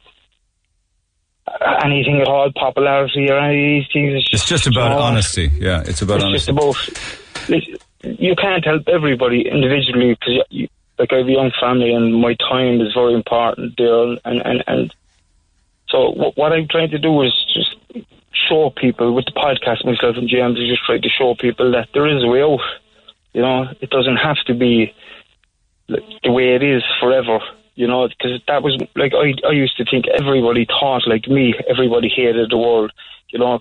I had serious trust issues with, with, with people in general, and because of my own childhood being uh, difficult, you know, and I, I would have lost a lot of trust in in people, and uh, all that has came back to me as well. And we see this podcast as just being able to help people that are struggling with mental health issues and addiction, and just to show them and and, and to guide them a little bit that Well, it's are, very powerful. It's very powerful, and, and people are people absolutely are are um, you know very much in awe of, of the work that you're doing in that regard. And I know that you lost your mum, but you, when you look back now, do you think that maybe you lost many friends that you grew up with as well? I did, but but a lot of them followed followed myself to recovery as well when they seen the change that that, that happened with me. You know, my two brothers were, were destroyed as well, and you know they call recovery uh, our a, a program of attraction, and I firmly believe that because my two brothers, you know, they followed me into recovery. You know, And Thomas, you, yeah, you can. I don't. I don't want to go into detail with regards No, no, to their no, stories out, of respect to them. Detail at all. But, like it's just it's like he does a lot of good now as well, and he helps out in around the town with penny dinners and all these different organisations, and it just what it is is really it's just it's just when somebody in one in the family gets gets well, the rest of the family seem to just follow them, our friends or whatever, and that's what's after happening with my family, and it's fantastic. You know, it's, it's you know. How do you deal with how do you deal with triggers now? Uh, Is that where you reach out to meetings and, and to you know fellow fellow former addicts? Then is it? What is it? Triggers, is it? Yeah. Um, do you know what? I just I just do the right things, Neil. You know, I don't go to I don't go to pubs, and it's not because I I'm not able to go there. I just I just I have better things to do with my life. You know, I've I've we we do a lot of hill walking. We you know myself and a, a group of lads. Um, you know, I spend time with my family. We we go to Kerry a lot because we like it down there. Um, you know, anything at all, really. I just enjoy other people's There's a big world well. out there. Yeah, there's a big world out You there, know? and there's lots to do. All you have to do is look. And what what advice? I mean, I don't mean to over personalize this, but what advice did you give Martin? Um, we just spoke about the, the meditation and how it helped me because I, I would have been pretty much like Martin when I was in prison for the, the, the first few years. And I just told him to look up a guy by the name, no, uh, by the name of Joe Dispenza. Um, he he really really helped me to understand um, my thinking and and how my thinking was connected to my emotions, my feelings and stuff, and he, how to change it. And, and I just spoke about that to him, and I spoke about how how I changed, and it, it seemed to help him. But I also I, I told him I'd catch up with him. For he'd be my mother's, his dad would be my mother's first cousin, so we're related down the line somehow. There you go. There you go. You know, I wouldn't mind if just meeting up with him and just having a chat and you know, catching up as well, just talking about maybe family as well that we probably don't know. You know, I know because if, if if we want to do, he's got he's got you know so many people that are on his side, and, and many people seem to want to let Martin know not to feel isolated or not to feel as if he's the only person in the world who feels the way that he feels. You know, Mm-hmm. that's important. yeah, that's when you're when you're depressed like that. You know, you kind of lose hope in life. You lose hope, and, and it's very, very, very hard to think outside the box. You know, and to accept even people's nice comments. You know, people will always say to me, "Oh, to me, you're flying, doing really well. Fair play at the you. If you do something good." You know, I couldn't. I never felt that I was any good. You know, I never felt I was a good person. Or that I, you know, I never accepted any of those nice comments. But in time, it all changed for me as well. You know, I started to go inwards to, in, myself and trying to just love yourself a little bit more. Something that was wasn't a frequent word really growing up. Like you know, my mother, mm-hmm. as I said, always said like she she done her absolute best with what she had with the three of us. Like it was tough for her, you know, and and I can understand that a little bit more now because um, my own kind of suffering with mental health issues, you know, and it's very easy to judge somebody um, on their actions, you know, or whatever. And I'm just speaking about my own family, you know, but when you go through something yourself, it's it's very very easy to understand why people do things, you know. Does that involve having to say sorry to those that you hurt or reaching out to them? Is that part of the process? Well, Neil, I'd have absolutely. I'm very open to if some if there's somebody that I really hurt and and they're they're still in pain over it. You know, I I'm very very open to sitting down with that person and listening to him and just apologising because, like, I know a lot of my actions were were really mindless and and bad. Let's be honest, they were just really vicious and bad and and. You know, that's not who I am today. Even when I think about all those things, you know, that happened, it I, I get really, really strong feeling of shame mm. and guilt, you know, because even though I haven't got back then, I had no awareness at all. I didn't mm. even know what I was doing. I was just constantly thinking about drink, mm. drugs, gambling, fucking crime, everything like that. You know, it's today is different. Today is different. I, I really, really try my best to understand uh, life and and But you're like for mo- for most of it, I can't talk for people who would be victims of anybody, but apologizing and saying sorry, that's a powerful thing. You know, what more can you do? I don't know, Neil. I don't know. Like this is this is why we really started the podcast as well. Is, is, is try to get people to understand a little bit about why why people in, addiction and and that had had, had really traumatic childhoods and, and whatever else go down that route of of um, crime and violence. You know, um, like we're not justifying it. We like I'm never ever going to be able to justify my actions when I was in addiction. You know, uh, they happened, and you know, all I can say is sorry, and and, and just hope that people can understand and, and accept some of my apologies. You know, but um, Yeah. I, do you understand me? I do, I do. As, That's why I say, what more can you do but from your heart and soul to apologize? No more than that. No more. Now, the podcast, the two Norries, um, do you know that weekly, is it, or, or how does that work? Yeah, we do a weekly. Um, the first two weeks were part one and part two was my story. And I just speak about how it was when I was in addiction and, and we start from early childhood and we work up to the end of my kind of um, the madness really until I went to prison.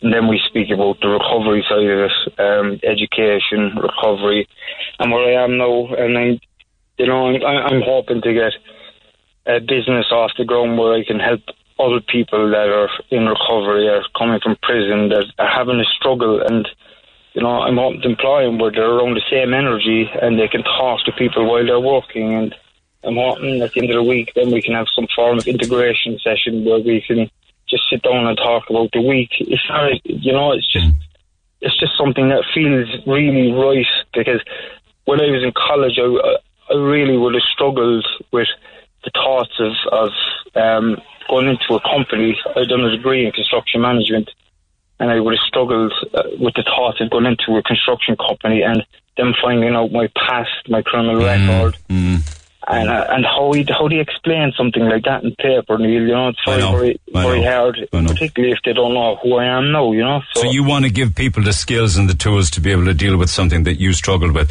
I'll talk with James on the air tomorrow, please God. But M- Martin is, has been holding here listening, so I just want to come back to him for just one brief minute. Oh, he's not actually. I don't have time for him. Well, that's a shame. Anyway, we'll stay in touch with him in the coming days. It's been great catching up with you finally, Timmy. Um, Thank you. It's been it's been an incredible journey for you, and uh, thanks so much for sharing. And we'll talk with James tomorrow. Yeah, and I just uh, James's um, part one of James's story, Neil, will be out today as well. It's just to get it out in the air. Um, You got it, pal. Anything you need, come back and let me know. All right. Thanks so much. Okay, listen, thank you very much. I appreciate it. Cheers. Take care of yourself. Thank Timmy you. Long. Um, and we'll pick it up in the morning on one 104 106. Those of you that are asking, the Two Norries podcast is available for you to listen yourself wherever you get your podcast from. Have a good day. I'll see you tomorrow. Thanks for listening to this Red FM podcast. Don't forget to subscribe and check out redextra.ie for more great Red FM content.